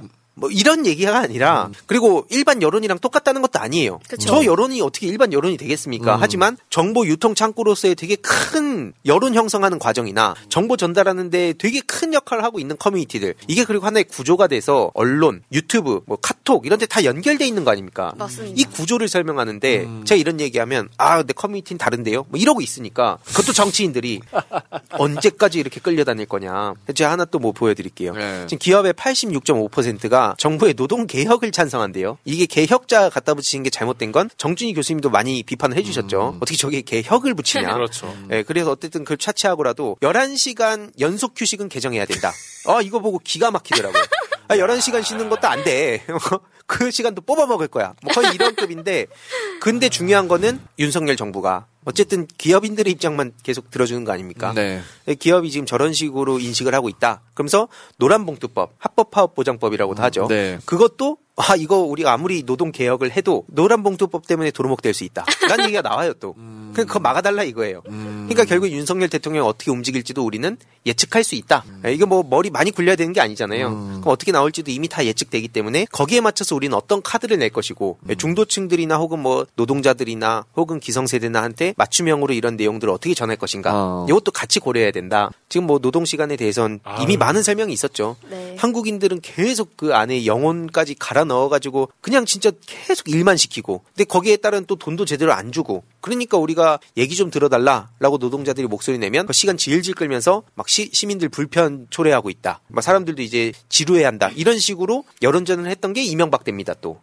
이게 설마 설마 하잖아요. 경찰 시켜서 그런 여론 뿌렸어요. 네. 시민들이 막 교통에 불편을 느끼고 있다 이거. 아, 근데 지금 그렇지. 윤석열 정부 들으면 똑같아요. 막 시민들이 이거 불편하게 시작했다 막 전장년 때라든지. 네. 그러니까 이런 저들의 민낯을 설마 그렇게까지 하겠어라고 하는 거 그 이상으로 다 합니다. 음. 그 전제하에 우리는 싸우는 거고 여기서 혼자 꽃밭에 사는 사람처럼 이런 건 다 나쁩니다. 우리가 아무리 이런 게 있어도 우리는 원칙으로 막 어려울 때는 원칙으로 근데 이게 맞는 때도 있지만 음. 이거 원칙으로 하면 어떻게 뚫을 거냐 물어보면 아무도 대답 못 해요. 아, 그거에 대해서. 이걸 원칙으로 아. 음. 어떻게 뚫어갑니까 저걸 작정하고 사람 죽이겠다고 이재명 대표 죽이겠다고 사방에서 난리치고 있는데 그렇지만 우린 달라야 됩니다 이런 얘기하면 당신은 그럼 어떻게 돌파할 건지 얘기라도 해달라 그러면 아 그렇게 살지 않았으면 되지 뭐 이런 사람들이 있어요 자기가 쥐를 죽을 털지 게 않으니까 아니니까. 그런 거야 그러니까 아 네, 제가 이런 거 보면은 아무튼 음. 이런 민낯도 계속 알릴 필요가 있다 그런 생각이 듭니다.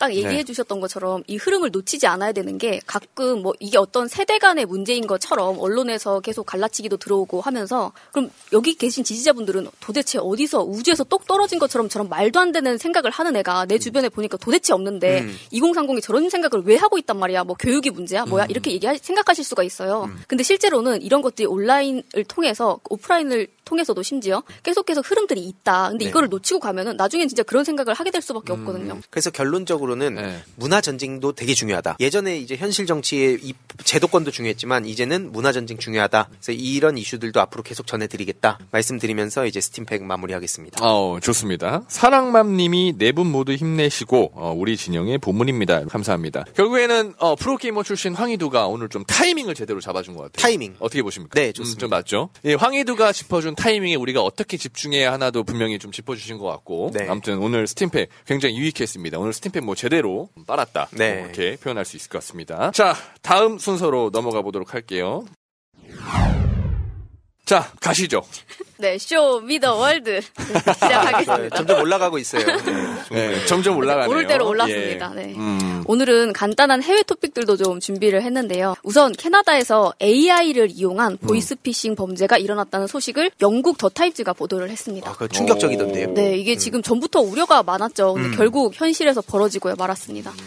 일단 부모님한테 간단하게 상황을 설명을 드리자면 부모님한테 전화가 걸려옵니다. 저 당신의 아들의 변호사예요. 아들이 교통사고로 미국인 외교관을 숨지게 해서 지금 수감돼 있다. 그러면서 아들을 딱 바꿔줬어요. 근데 아들 목소리인 겁니다. 음, 전화해서. 그쵸. 음. 전화를 통해서 그러, 그랬는데 그러면서 다음날 법원 심리가 있으니까 그 전까지 2천만 원을 송금해 달라. 그래서 보냈다고 합니다. 근데 이게 알고 보니까 나중에 보이스피싱이었던 거죠.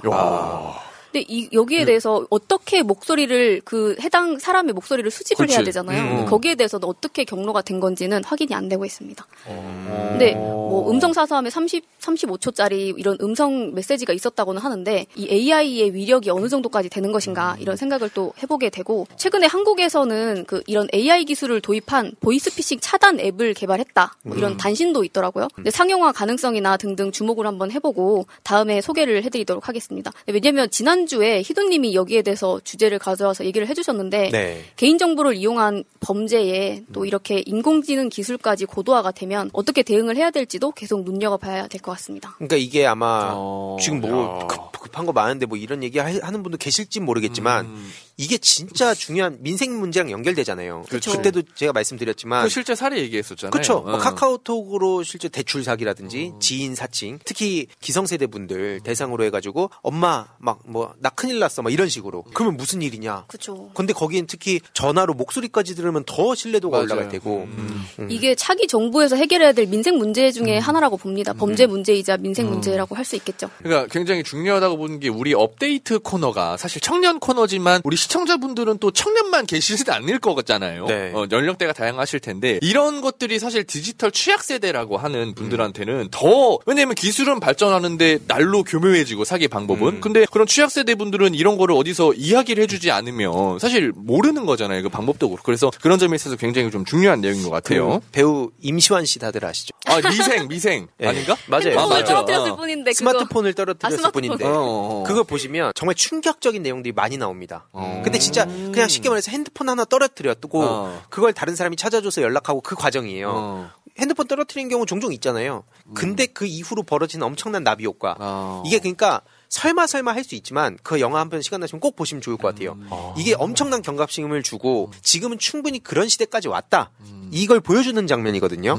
네, 실제로 어. 이 지난번에도 그때 얘기해 주셨을 때 그런 말씀을 저희가 드렸었는데 뭐냐면 보이스피싱은 그렇게 범죄를 저지르는 사람들이 나쁜 거지 절대 걸리는 분들이 뭐 어리석거나 바보 같아서가 아닙니다. 왜냐면 몇 년 전에 당했던 제 지인의 지인분도 어떤 식으로 당했냐면 사이트 자체가 농협 사이트인데 그걸 그것처럼 만든 거죠. 그런 식으로 굉장히 그때도 이미 고도화가 돼 있었는데 이제 AI 기술까지 접목을 시키기 시작했다. 되게 잘 만들고 우리가 옛날에 생각하는 올드한 방식의 그냥 뭐 링크 그쵸. 누르면 이게 아니라 이제는 클릭을 안 해도 막 되는 거라든지 별별 방법들 다 있어요. 점점 뭐 호기심을 자극한다든지 뭐 그런 게 있더라고요. 그렇죠. 보면. 뭐 음. 그것도 되게 그냥 친근하게 접근하기 때문에 여기에 맞는 또 대응 방법도 찾아야 되고 복잡합니다. 변이사 정변님께서 아이폰이면 대략 안심이다 이거 보이스피싱. 일국의 장관이 보증한 바로 그 폰. 아, 근데 야, 이거- 제가 정변님 되게 좋아하지만 어. 이게 그 사람의 아이폰일 때만 되더라고요. 아, 그러네. 박희영 아, 씨 그러니- 그 따라하다가 어. 갔어요 지금. 다른 사람의 네. 아이폰은 그냥 갈 수 있고 아. 유일하게 네. 어, 일국의 장관 아이폰만 네. 모든 게 방어가 된다. 펠로폰네스 어. 전쟁 이렇게 끼고 가는 사람만 되는 아무나 못하잖아요 그거. 어, 럭셔리 자파님은 정변을 탄핵하라. 뭐 이런 말씀하시는 분도 계시네요. 예. 예. 어. 왜 타대게요 갑자기? 그러니까. 하시네. 아무튼 아니 분위기가 좋았습니다. 정변님 저희 방송에 자주 출연해 주시면 감사하겠습니다. 예 예. 제가 언급해 드릴게요. 예, 예. 가시죠. 예, 이어서 하시죠. 네, 다음으로 최근에 영국 케임브리지대에서는 어, 김대중 대통령 체류 30주년을 기념해서 민주화와 한류의 관계를 모색하는 학술 행사가 있었습니다. 음. 와 이거 한류의 과 한류의 과거와 현재 미래에 관한 심포지엄입니다. 제목에서부터 정말 많은 거를 담고 있죠. 네. 네, 김대중 대통령이 대통령이 되시기 전에 대선 패배 후에 93년도에 방문 연구원으로 머물렀었고 또 2001년도에는 케임브리지대에서 명예 박사 학위를 받았다고 하네요. 음. 근데 7, 80년대에는 뭐 다들 아시겠지만 민주화 운동의 아이콘이었고 또 김대중 대통령이 정말 이루신 업적이 많지만 제임시의 한국 문화 정책을 통해서 한국의 이런 창의성을 보양하는데 크게 기여를 하셨잖아요. 그래서 케임브리지 대학이 어, 김대중 대통령의 이런 유산을 기념하기 위해 열리는 심포지엄에는 한류의 실천가와 학자들이 모두 모일 예정이라고 했고 체류 실제로 30주년 심포지엄. 체류를 네. 했었다는 체류했었다는 걸. 거를 기념하는. 30주년 와 얼마나 대단한 거예요. 그래서 그러면. 실제로 뭐 3, 어, 음. 80여 명이 모였는데 저 앞에 정세균 장관도 보이시죠?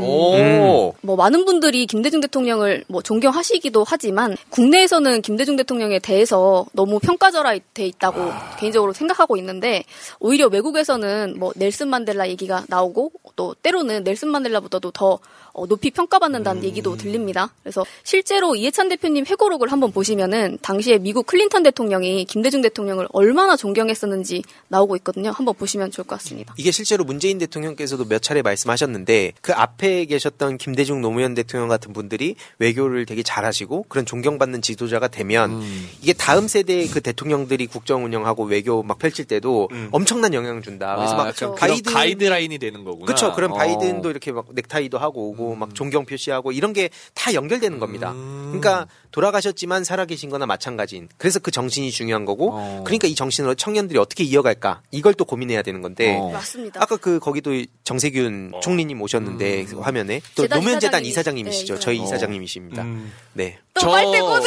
아니 그, 저희 노무현 재단 저 수료할 때 네. 그 수료증을 정세균 총리님한테 받았습니다. 아. 어, 노무현 제가 그 리더십 학교 5기 출신이거든요. 어. 예, 예. 어, 어쩌라는 아니 민주주의의 어떤 이 발전에 있어서 아, 그. 과정을 수료했다는 겁니다. 아, 그뭐뭔 상관이라니요. 제가 이 그 공부해서 어, 이 민주 진영에 또 이재명 대표 지키고 뭐 그거 어. 하려는 거 아니겠습니까? 네. 김대중 제가? 대통령 예, 예, 그리고 예. 뭐 노무현 대통령, 문진 대통령 그리고 지금 이재명 대표까지 이어지는 그 맥을 같이 하고 있다. 이렇게 그렇죠. 그런 거죠. 저- 아, 보람 PD는 제대로 아시네. 안 그럼 제가 여기 왜 있습니까? 예, 예. 아, 광희도 따라서 코인 빠르고. 몇초 뭐냐. 요즘에 계속 어디 해외 뉴스만 보면 되게 참혹했잖아요. 뭐 몇 초 만나고 와서 정상회담 했다고 또 구라치고. 네, 어, 그런 거 보다가 저희 얘기 보니까 체류하셨던 건데 그걸 기념하는 행사, 그것도 30년 후에 음. 네. 어, 열릴 정도를 보니까 뭔가 환기가 되네요. 그쵸. 어, 머리가 좀 맑아지는 느낌이랄까? 음, 오히려 한국에서는 아까 말씀드린 것처럼 좀 평가 절하됐다는 느낌까지 받을 정도로 그리고 오늘날 이 윤석열 정부 음. 현재 아까 우리가 자유국이다 이렇게 얘기를 했지만 이런 자유와 창업 아니, 창의성이 억압당하는 이런 검찰 왕국에 대해서 또 생각해보지 않을 수가 없고요. 자유와 창의성 하면 사실 빼놓을 수 없는 분이 김대중 대통령이시죠. 음. 자유는 그냥 인생, 그 성함 자체에 자유라는 게 같이 간다고 보는 거고, 자유와 민주주의. 창의성이라는 것도 기존에 막 제3세계라는 책을 읽으시면서 또 IT 강국, 문화 강국, 하면서 또 자유를 누구보다 보장해 주셨던 분 아닙니까? 지원은 하되 간섭하지 말라. 근데 지금은 지원도 안 하고 간섭만 한다. 완전 이게 반대로 완전 돼서. 바뀌었네. 그쵸. 어. 이게 너무 이상하게 가고 있어요. 아까 말씀해주신 것처럼 저희가 어떻게 보면은 이 문화 강국에 대한 것도 김대중 대통령의 유산으로 계속 끌어오는 거거든요. 음. 당장 10년 전만 생각해 보더라도 네. 우리나라 이렇게 어디 외국 나갔을 때 저도 한 10년 전에 외국 나가 보면은 처음에 일본인이냐고 먼저 물어보고 그다음 음. 아니라고 하면 중국인이라고 물어봅니다. 음. 근데 지금 아, 외국 그 다음에 일본이지 한국인이냐 뭐 한국을 이렇게. 그때는 어. 어, 물어보지 않을 때도 있었어요. 있지. 아, 네, 그냥 물어보지 않을 중국 때도 아니면 있었어요. 일본. 실수했으니까 세번 어. 실수하긴 좀 그렇잖아요. 음, 그래서 야. 일리 있어요. 그게 시- 불과 10년 전이거든요. 뭐 제가 나이가 많은 사람은 아니잖아요. 그렇게 음. 그래서 뭐 라떼는 이런 말 하고 싶진 않지만 어. 당장 몇- 그리고 몇 년 전에만 해도 아, 그게 라떼는 이기래. 다들 그렇게 얘기하죠. 저희 학창 시절을 조용히 하시고요.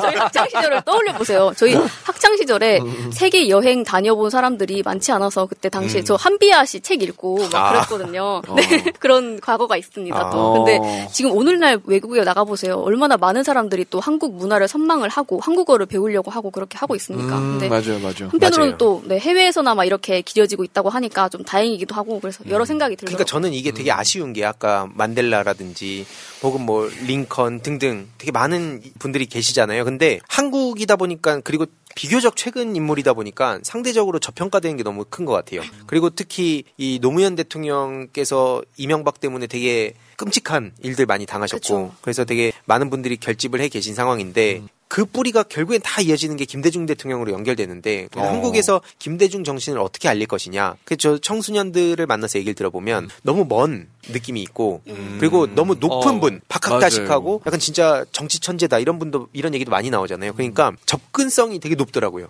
그리고 이거는 그냥 제 개인적인 의견입니다만 김대중 대통령의 옆에 위시하시던 이제 분들이 계시잖아요 민주당에. 근데 그런 분들이 현재 보이시는 모습들이 좀 현실에 있는 지지자들과 좀 괴리감이 있을 때가 좀 있지 않았나 하는 생각이 좀 많이 들어서 그 부분도 좀 있지 않을까 하는 아쉬움도 있어요. 안타까움이기도 하고. 그러니까 결국에는 이게 막 정치를 디테일하게 모르더라도 뭐 이게 뭐 예를 들어서 어떤 그룹이고 뭐 이런 거랑 떠나서라도 노- 워낙 높으면서도 먼 느낌. 그래서 그걸 어떻게 낮추냐 이런 것도 하나 있고 뭐 그 계파가 아니더라도 되게 그 행사 같은 데 가면 너무 연세가 많은 분들이 많이 계신다. 음, 근데 여기서는 또 청년들이 오- 오길 바래요. 저도 김대중 정치학교를 수업을 수료를 했는데 거기 계신 분들도 비슷한 고민을 갖고 계십니다. 왜냐면 결국 김대중 정치인이란 건 우리가 추억으로 간직하고 가는 게 아니라 이 씨앗이 계속 다음 세대로 이어지길 바라는 게 대부분 생각이라서 제가 요즘 주장하는 것도 뭐 당에서 86 무능론이다 자꾸 이런 걸로 해가지고 언론에 탈 생각하지 말고 본인이 청년으로서 다음 세대로서 김대중 노무현 정신을 어떤 방식으로 실현시킬 것이냐 그 본인이 꽂힌 포인트가 다 다를 거 아니에요. 그런 걸 찾아갖고 사람들한테 어필하고 설득해야 되는데 그냥 선거철 되면 제가 김대중, 뭐 제가 노무현을 막 이런 식으로만 얘기해요. 맞아요. 그게 김대중 정신이고 노무현 정신이냐. 그러면서 이상한 거 막 자기가 누구랑 싸울 때나 혹은 막 탄압받는 프레임만 만들 때 내가 노무현이요 뭐 어쩌고 이렇게 몰입을 해요. 그 말도 안 되는 소리입니다 그건. 그 대표적으로 중도병 걸려가지고 맨날 지지지 안 쳐다보는 분들한테 좀 드리고 싶은 김대중 아, 대통령의 그렇죠. 말씀이 있는데 어. 네. 정당이라는 거는 부분을 대표하고 전체를 지향한다라고 하셨거든요. 여기 말에 굉장히 많은 함의가 있다고 생각합니다. 진짜 이 대한민국의 역사에 정말 큰 적을 남기셨다고 보고 그 실제로 BTS를 보면서 해외에 있는 많은 팬들이 네. 한국어를 공부하고 한국 노래 막 계속 듣고 하잖아요. K-pop 뭐 한류가 지금 거. K-팝, 음, 음. 영화 등등. 근데 그 뿌리를 쭉 가다 타고 가다 보면 결국 김대중 대통령이 계신 음. 거거든요. 어. 그리고 이게 문화라든지 IT뿐만 아니라 뭐 국민 기초생활보장제라든지 이 진짜 거리에서 목숨 잃고 돌아가시고 하던 분들 아무도 쳐다보지 않을 때 오로지 성장만 외칠 때 그때 그런 분들 챙겨야 된다면서 엄청난 저항에도 불구하고 현실 타협점을 찾은 약간 정책적으로도. 그쵸. 어, 그러니까 어. 무조건 낭만적인 얘기만 하는 게 아니라 그래서 그때 당시에 그 진보 일각에서도 엄청 비판을 많이 받으셨어요. 근데 그게 IMF라는 상황이라든지 그래서 신자유주의의 그 흐름 속에서 현실적으로 내가 할 수 있는 걸 어떻게 할 것인가 이걸 굉장히 많이 고민하신 분이라서 그래서 저는 진짜 상상하면서 얼마나 힘드셨을까. 근데 그럼에도 불구하고 또 주- 이런 족적을 남기신 게 정말 대단하기도 하고 신기하기도 하고 생전 에 한번 배웠으면 어땠을까. 네. 막 이런 생각도 많이 드는 분입니다. 딱 말씀하신 어. 게 서생의 문제 의식과 상인의 현실 감각. 그렇죠. 서문상현. 네, 맞습니다. 이거에 대해서 앞으로 우리가 잘 계승을 해나가야겠죠. 네. 그러니까 이게 따로 따로 가는 것 같아요 보면 다- 서생적 네, 다음 문제 의식 주에 다음 주에 갖고 와서 다시 얘기하겠습니다. 제 아, 주제가 좋아요, 있는데. 아, 또 의성님한테 시간을 아, 넘겨드려야 돼가지고 아, 주제가 있구나. 아, 하나 네, 또제 있죠. 해외 토크를 두개 가져온 거고 또 주제를 하나 해보겠습니다. 아 또 있어요 어. 네, 아, 이거, 이거 굉- 굉장히 간단하고 아, 짧게 예, 쉽게 예, 설명을 예. 드리겠습니다. 예. 네. 최근에 윤석열이 일본에 대한 저는 이게 사실 굴종 외교도 아니고 음. 굴종 매국이라고 표현을 해야 될 것 같은데 그렇죠. 이제 기레기들에 의하면은 소위 윤석열의 결단, 구국의 결단이죠 이건. 근데 이미 새날의 다른 코너에서도 많이 얘기를 하셨고 또 일본이 최근에 유엔에 가서 1월달에 이제 징용 노동자 유입 경로가 다양하다. 강제 노동이 아니다 주장을 했는데 이게 1월에 유엔 인권회에 가서 이런 얘기를 떠들고 온 거예요. 근데 여기에 대해서 이게 얼마나 말이 안 되는 건지는 이미 뭐 추미애 장관님 등도 메시지를 음. 내셨고 새날에서도 다른 코너에서 이미 했기 때문에 네. 오늘은 이 국제 사회를 보는 데 있어서 계속 나오고 있는 유엔에 대해서 간단하게 좀 말씀을 드리고 가면 어떨까 쉽게 음. 설명을 하려고 음. 준비를 했습니다. 음. 네. 아시는 분들도 많이 계시겠지만 네. 모르시는 분들을 위해서 굉장히 쉽게 준비를 했어요. 어. 네, 일단 어, 힘이 제일 센1 필지 다섯 개국이 있어요. 네. 미국, 중국, 영국, 프랑스, 러시아. 음. 이 5개국을 상임 이사국이라고 합니다. 얘네들은 안 바뀌어요. 그리고 그 밑에 바뀐 적이 있긴 해요. 어. 처음엔 대만이었는데 어. 대만에서 중국으로 그쵸, 바뀌었죠. 그쵸, 그쵸. 그래서 대만이 음. 탈퇴 탈- 강제 탈퇴처럼 이제 어. 예. 네, 2차 세계 대전 승전국들이죠, 말하자면. 근데 얘네들이 데리고 다니는 애들이 음. 있는데 10개국인데 이거는 지정이 아니라 돌아가면서 합니다. 음. 임기가 정해져 있고 이게 비상임 이사국이라고 합니다. 네. 이렇게 15개국이 하는 회의를 유엔 안보 이사회, 유엔 안보리 많이 들어보셨잖아요. 네. 이렇게 얘기를 하고 있는데 유엔 안보리에서 결의한 것들을 회원국들은 자- 지켜야 돼요. 음. 아니면 지키는 척이라도 하든지. 근데 그게 싫으면은 이제 이거를 지킬 거 우리가 지켜야 될 거를 정하기 전에 통과되는 것을 막을 수 있는 방법이 있는데요.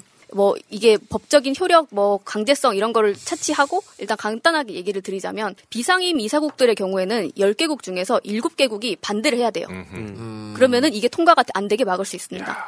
그런데 상임 이사국 다섯 개 국가들은 이 나라들 중에 한 나라만 반대를 해도 이게 아, 거부권 사용이? 가능해요. 아. 네. 음. 그러니까 상임 이사국의 힘이 굉장히 막강한 거죠.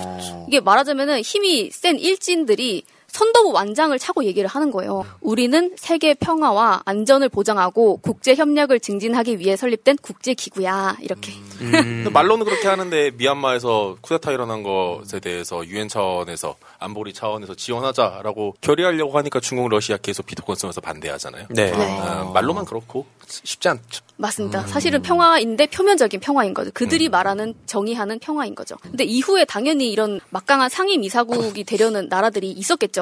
그런데 이 상임 이사국에 들어가는 것을 막기 위한 연합이 또 있어요. UFC라고. 예, 네. 예를 들면은 지금 일본이 어, 지금도 이렇게 깡패 짓을 하고 다니고 있는데 이걸 막아야 되잖아요. 상임 이사국까지 달면 또 어떻게 되겠습니까? 음. 그래서 우리나라도 그 막기 위한 연합인 UFC에 들어가 있습니다. 방금 말씀드린 것처럼 뭐 일본이 이렇게 선생님 앞에서 착한 척도 하고 여기 선도 선도 완장 달라고 이제 계속 노력을 하고 있잖아요. 부모님 모셔서 로비도 하고 뭐 그 중에 일진 중에 하나가 무슨 일이라도 이제 나면은 그 자리 내가 차지하려고 계속 드릉드릉 하고 있는데 솔직히 선생님 입장에서는 이제 선도가 누가 되고 일진이 누가 되고 관심 없고 그냥 뭐 센 놈이 뭐 누가 되고 상관없고 그냥 나 편하게 해주는 사람이 제일인 거잖아요. 그러다 보니까 국제사회가 철저하게 이렇게 힘의 논리로 돌아가는 거거든요. 그러다 보니까 이제 반에 다른 아까 말씀드린 거 미얀마 같은 상황이라던가 이 다른 학생들이 이제 괴로워져도 뭐 어떻게 어떡하겠어요. 힘든 일진들이 이미 천도부까지 다 하고 선생들까지 다 장하고 있는데 어떻게 하겠습니까? 아무리 학폭을 당해서 이걸 뭐, 뭐 인권위에 넣든 뭐, 인- 뭐 여기다 넣든 저기다 넣든 뭐 이게 의- 의미가 없어지는 거거든요. 근데 이런 치열한 싸움에 이제 일본 같은 경우에는 미국에 찰싹 달라붙어서 우리가 봤을 때는 발등도 핥고 있는 거 아니냐 이렇게 하고 있지만 이 미국이 힘이 떨어지면은 이제 아시아 세계 패권을 주려고 지금 호시탐탐 노리는 중이거든요. 그리고 미국은 또 뭐 일본이 그러는 거 뭐 모르겠습니까 이 사람들이 근데 뭐 힘이 붙여서 혼자서는 중국 제압이 안 되니까 어떻게든 다른 나라 여기저기 나랑 편먹자 하고 있고 있는 상황이고 이제 중국 같은 경우에는 지금 특히 미국과 패권 전쟁을 하면서 최근에는 대만과 물리적 긴장까지 계속 얘기가 나오고 세계가 주목하게 만들고 있는 상황이잖아요. 근데 이런 틈에서 이런 중요한 시기에 우리나라 문화의 힘을 세계에 인정받고 있는 이런 순간에 이제 윤석열이 이렇게 엄청나게 큰 똥볼을 차는 게 저, 저는 개인적인 생각입니다만 헌법 위반이고 이거 사실 국보법은 이럴 때 적용하는 거 아닌가 생각도 들고요. 뭐 배임이나 뭐 육- 직무유기 사실 사용할 수 있는 모든 법적인 걸 지금 위배하고 있는 게 오히려 윤석열이 아닌가 이런 생각이 많이 듭니다. 일본하고 너무 차이가 많이 나는 게 사실 일본 같은 경우는 전번에도 몇 번 말씀드린 적이 있었던 것 같긴 한데 국력이 이젠 다 했잖아요. 근데 계속해서 유지되고 있는 비결은 국력이 강성했을 때 전 세계를 다니면서 자기 편을 되게 많이 만들어놨다는 거죠. 그러니까 맞습니다. 진짜 제3세계 정말 여기 사람이 살까 싶은 지역에 갔는데 꽤 괜찮은 다리가 있네. 그러면 일본이 지어준 거예요. 그런 게 무수히 많아요. 그러니까 이런 중요한 국제사회에서 의사결정이 있을 때그 제3세계 국가들이 일본을 많이 지지해줘. 근데 반면에 지금 윤석열 정부 어떻게 하고 있느냐? 최근에 아프리카 가서 우리가 열심히 원조하겠다라고 얘기했죠. 그러면서 뒤에다가 붙이는 게 그러니까 부산 엑스포 우리나라 지지해줘. 수가 너무 다르잖아요. 아, 그치. 모든 외교는 국익이고 이런 국제개발 ODA 다 국익 맞아요. 네, 네. 맞는데 국익의 수준이 너무 다르잖아요. 음. 어, 그거 부산 엑스포 유치하면 뭐 얼마나 그 효과가 오- 크고 얼마나 오래 가는데요. 음. 어, 일본 같은 경우는 국제사회 안에서 자신들의 포지션을 유지하기 위해서 음. 더큰 시스템 차원에서 더 중장기적으로 바라보고 아, 편을 그러니까 만드는 그림 건데. 그리는 것 자체가 그냥 다른 거구나. 다르죠. 그럼 아. 얼마나 장기적인- 그리는 거죠 지금. 아. 실제로 아까 비상임 이사국 10개국은 돌아가면서 한다고 했잖아요. 비상임 이사국 중에 그걸 제일 많이 한 게 비상임 이사국 중에는 일본이에요. 음. 그만큼 자기 에너지들을 그런 데다 국제사회에 많이 쏟고 있다는 얘기인 거죠. 그럼요. 인정받기 중국도 그런 거. 되게 많이 하잖아요. 지금 중- 인프라 깔아주고. 맞습니다. 아우, 그게 좋은 의미로 하는 게 아니라. 그렇죠. 예. 그래서 거의 아무튼 식민화. 그렇죠. 근데 음. 어쨌든 이게 여기서 저는 중요한 거는 이런 식으로 내가 어떻게 그냥 막무가내로 하는 게 아니라 음. 뭐 외교라든지 정치라든지 이건 그걸 보는 사람들을 대상으로 하는 거기 때문에 이걸 같이 고려해야 된다. 뭐 음. 이런 말씀 덧붙이고 싶어요. 네, 저 마무리를 하자면은 네. 뭐 이런 국제 관계나 외교 뭐 이런 등등에 대한 얘기가 굉장히 잘 적혀져 있는 게 정세현 장관님의 통찰 책이거든요. 꼭 한번 읽어보시기를 추천을 드리고 저는 그럼에도 불구하고 한국이 잘못된 건 아니잖아요. 지금 윤석열이 잘못 한 거니까 이제 한국 국민들이 이제 그 부역자와 일당들을 뭐 잘 어떻게 어, 해결을 하시고 그리고 잘 이 국난을 해- 극복해 나갈 거라고 저는 믿습니다. 네, 마무리하겠습니다. 그거를 계속 하- 네. 현실적으로 해내기 위해서 저희가 이런 방송을 하는 거죠. 음, 그렇죠. 예. 자, 좋습니다. 아, 오늘 뭐 보람 PD가 주제를 세 개나 가져오셨어요. 그래서 원래 두, 짧은 거 두 개 하나 어. 준비를 했는데 어, 근데 이제 그 내용 자체가 짧은 게 아니었어요. 어, 그것도 뭐 한 시간도 방송할 수 있는 아, 내용이어서. 그거는 네 알겠습니다. 그렇지만 제가 그 사회자의 어떤 재량으로 어, 보람님한테 저 시간을 얘기하려고. 좀더 드렸어요. 나중에 그 권력이 되시면 좀 참고를 해주세요. 아 예. 이거 다음, 라이팅. 네, 오이석의 지지지 코너로 넘어갑니다. 네, 오석의 시지. 지금 뭐, 3.1절 이후부터 하면서, 뭐, 정순신 하면서, 정말 우리를 혼탁하게 만드는 뉴스들이 지배하고 있는데요. 이런 중간에 잘 눈에 보이지 않게, 지금, 전 국토를 이 정부와 망할 관료 집단이 다 어. 해집어 놓고 있습니다. 어, 환경 파괴부를 중심으로 조금 지금 환경 파괴. 어, 어떻게 돌아가고 있는가 말씀을 좀 드리려고 해요. 이 어. 뉴스도 놓치지 마셔야 될 것 같아요. 일단 먼저 설악산 케이블카 많이 보셨죠? 네. 어, 저거 뭐 방송에서 여러 번 지적했잖아요, 우리가. 네, 음. 요 설악산 케이블카 같은 일이 계속해서 벌어지고 있습니다. 일단 설악산 케이블카 요 문제가 뭐냐면 예전부터 설악산에 케이블카를 놓고 싶어 했어요. 네. 그런데 막혔던 게 있었어요. 환경 영향 평가. 네. 네, 환경 영향을 평가하는 거 이걸 지었을 때 이 지역의 인프라가 어떻게 되고 자연환경이 어떻게 변하고 야생동물 서식지와 어떤 관계가 있고 오염 처리가 어떻게 되고 등등 환경과 관련된 영향을 쭉 평가하는 거예요. 그 환경부가 평가해요? 환경부가 환경 영향 평가 법으로서 평가를 해요. 아. 그래서 환경부 산하 기관들이 이걸 평가해요. 근데 문제는 이 산하 기관들이 낸 환경 영향 평가를 쉽게 말해서 개무시하고 그냥 지어라라고 통과시켜 버린 거예요.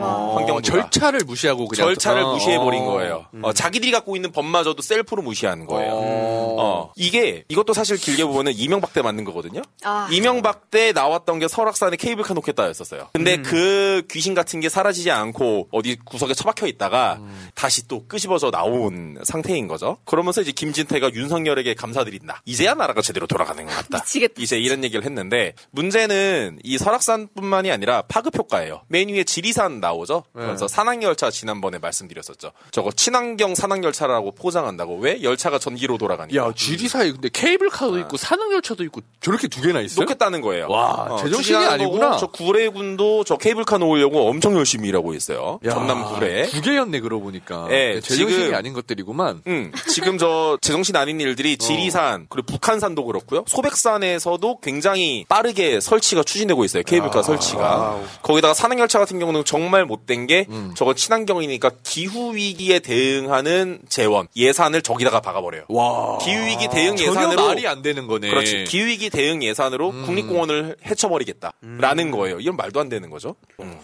지금 이제 이런 일들이 계속해서 이제 벌어지고 있다. 근데 이들이 하도 맨날 global standard 얘기하길래 하나 global standard를 말씀드리면 좀 그림이 올라올 텐데 이 그림이 뭐냐. 이 국제사회가 2010년에 생물 다양성 협약을 이제 맺으면서 2020년까지 17%, 2030년까지 30%의 야생 생물 보호 구역을 지정하기로 합의를 했어요. 근데 한국은 지금 저기서 보시면은 이제 한 10% 중반, 그러니까 중간 정도를 차지하고 있는 건데 색깔이 빨강색으로 갈수록 야생 생물 보호 구역이 많다는 거예요. 쉽게 말해서 우리나라 옆에 있는 중국이나 일본은 우리나라보다 야생 생물 보호 구역이 훨씬 많아요. 와, 일본은 그냥 빨간데요. 네, 야. 일본은 빨개요. 동남아 오. 지역도 빨가고. 근데 동남아 같은 경우는 뭐 지정을 한 것도 있지만 아직 개발이 덜 된 것도 있을 수 있고. 어. 반면에 인도처럼 거의 전국토에 사람이 살고 있는 지역은 뭐 그런 구역을 지정하기가 쉽지가 않죠. 나는- 그런 걸 고려했을 때 우리나라 지금 중간 수준인데 저들이 그렇게 맨날 global standard를 강조하고 있습니다만 지금 현재는 퇴행하고 있다. 아니 국립공원을 해집어놓고 게다가 거기다가 기후위 대응 예산을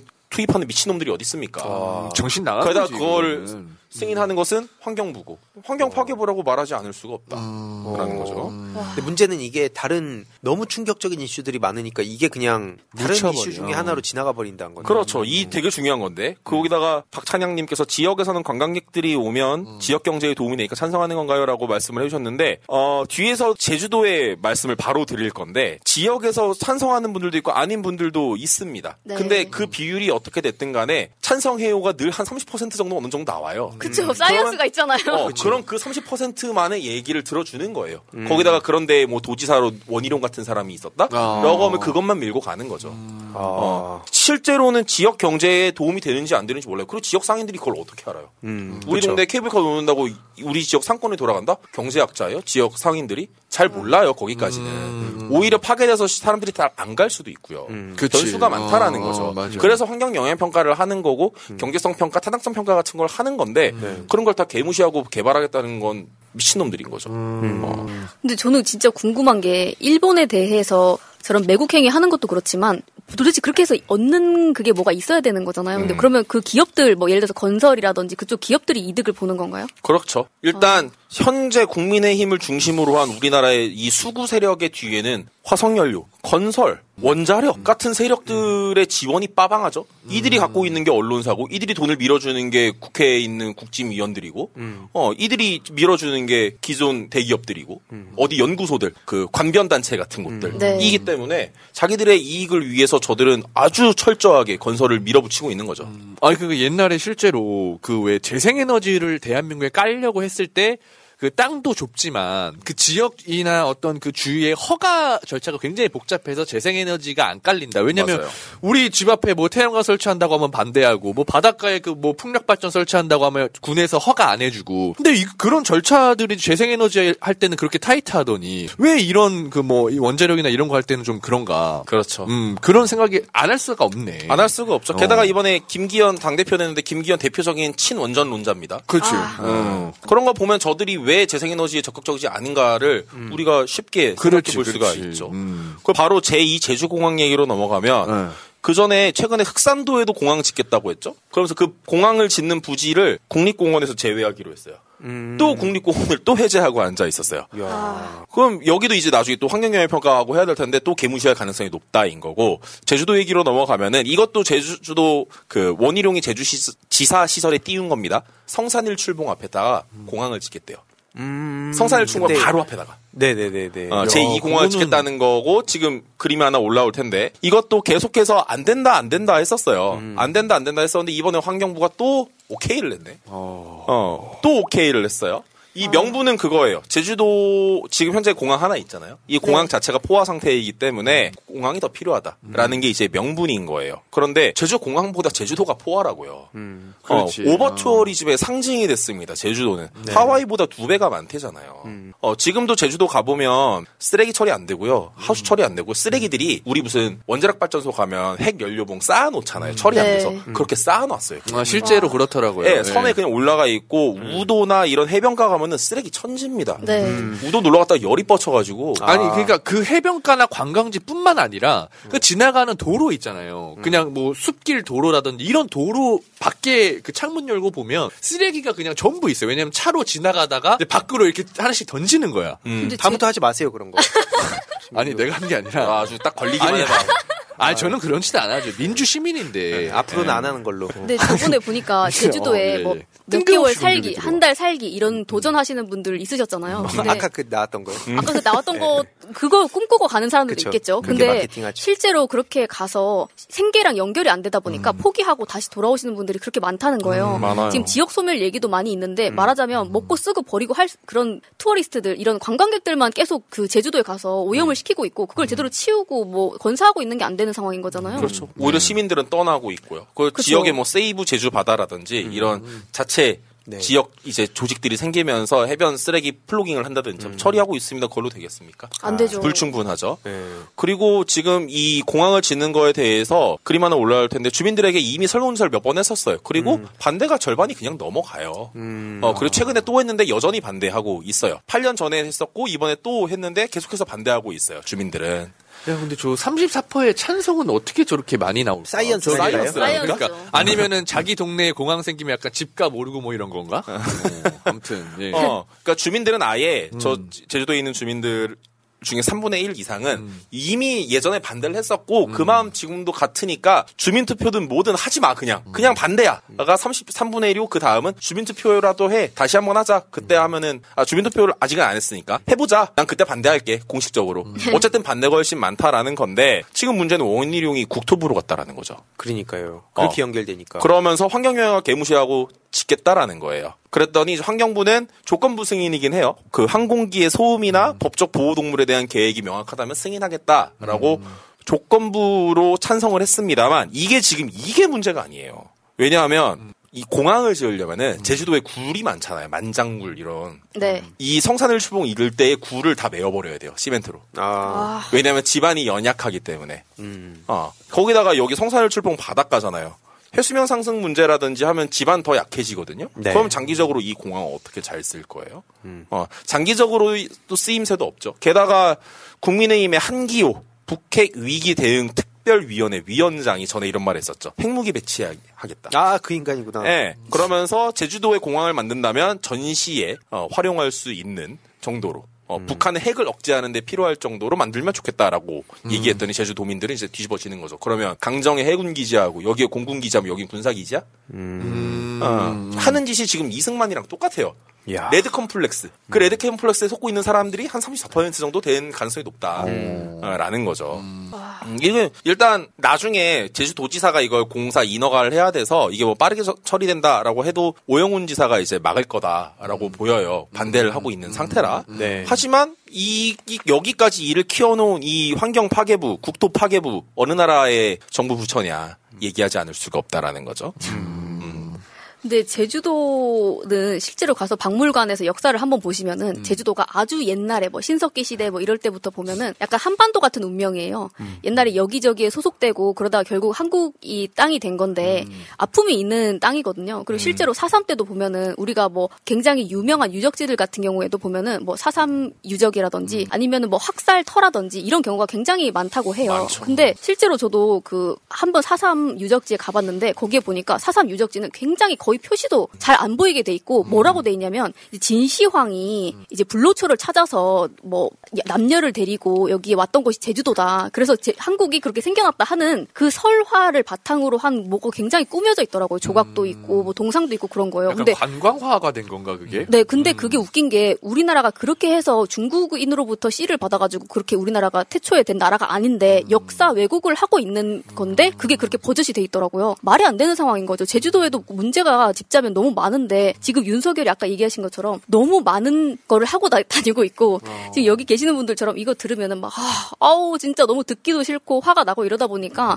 지금 외면을 받는 일들도 많은데 저희가 두눈 부릅뜨고 이거 다 기록을 해야 됩니다, 진짜. 그러니까 이게 근데 결국에는 사실 제주도에 살지 않으면은 이제 심각하다고 생각하더라도 내일처럼 생각하진 못하게 돼서 그쵸. 제주도에 계신 이 분들 의 이 에너지를 어떻게 계속 끌어올 건가? 그럼 결국엔 거기서 이런 목소리 내는 그 정치인뿐만 아니라 그건 당연한 거고 이런 스피커라든지 이런 분들의 목소리도 우리가 계속 끌어올 필요는 있다고 봐요. 채팅에 뭐 네. 문재인 대통령 얘기하면서 이상한 말씀하시는 분 계신 것 같은데 이 어, 지금 그래요? 앞에서 설악산 얘기나 제주 제2공항 같은 거 이거 문재인 정부 때도 다 물망에 올랐던 것들 중 하나예요. 근데 문재인 대통령이 이상한 사람이면 이거 그때 했겠죠? 음. 되도 않는 소리 안 하시면 좋겠습니다. 일단 또 하나 말씀을 드리면은 탄소 중립이 지금 어디로 가고 있는가에 대해서도 말이 많습니다. 어. 일단 탄소 중립위원회 몇 번 말씀드렸었는데 문재인 정부 때 대한민국의 탄소 중립 계획을 세우기 위해서 탄소 중립위원회라는 걸 이제 발족을 했었어요. 그랬더니 이제 징징대기 시작을 합니다. 탄소 중립을 웬 말이냐 하면서 이때 이제 뭐 추천 명단 안에 누가 없었고 친환경론자들로 뭐 가득 찼다. 아, 그러면서 산업이 축소될 거다. 시민사회가 너무 많이 들어가 있다라면서 욕을 했었어요. 근데 이 당시에 77명의 민간위원들이 있었는데 산업, 뭐 노동, 시민사회, 청년, 지자체 등등 기후와 관련이 있는 영향을 받는 이제 많은 분야에서 골고루 위원들을 많이 모시려고 노력을 했었어요. 근데 그것마저도 사실 시민사회에서는 그린워싱이다. 음, 산업계가 너무 많다라고 해서 비판을 했었거든요. 그러다가 이번 정부 들어서면서 탄소중립 녹색성장위원회로 이름을 바꿔요. 그러면서 인원도 32명으로 줄여요. 그러면서 시민사회를 다 빼버려요.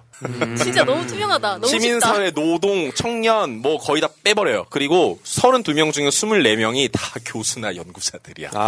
물론 필요하지. 근데 왜 그 사람들이 거기 다 들어가 있냐고. 연구비 어디서 받는지 다 확인해 봐야 된다며. 아, 왜 이거에 대해서는 왜 비판 안 해? 교수들이 다 해먹는다고 욕 안 합니까? 어, 시민사회가 다 해먹는다고 욕하더니, 어, 그런 탄소중립 녹색성장위원회, 녹- 그린워싱 위원회인데요, 지금. 일명이 탄노기가 이 일을 밀실에서 처리하고 있다는 기사가 하나 떴어요. 뭐냐면 탄소 중립 계획을 세우기 위해 만들어진 게 이 위원회인데, 탄소 중립 계획을 전문가들만 만듭니까? 대, 민주주의 국가에 그런 게 어디 있어요? 아, 당연히 그렇죠. 절차를 거쳐야죠. 네. 시민 공청회 하고 아. 의견 받고 같이 만들어 가야죠. 그런데 문제가 나오죠. 산업계만 만나고 있다. 공청회는 열지도 않고 있고 3월 25일까지 기본 계획이 나와야 되는데 시민 참여 절차가 전혀 예정된 것도 없다. 위원회 안에서 이 국가의 중차대한 탄소 중립 기본 계획을 결정할 것 같다라는 뉴스가 이제 나왔죠.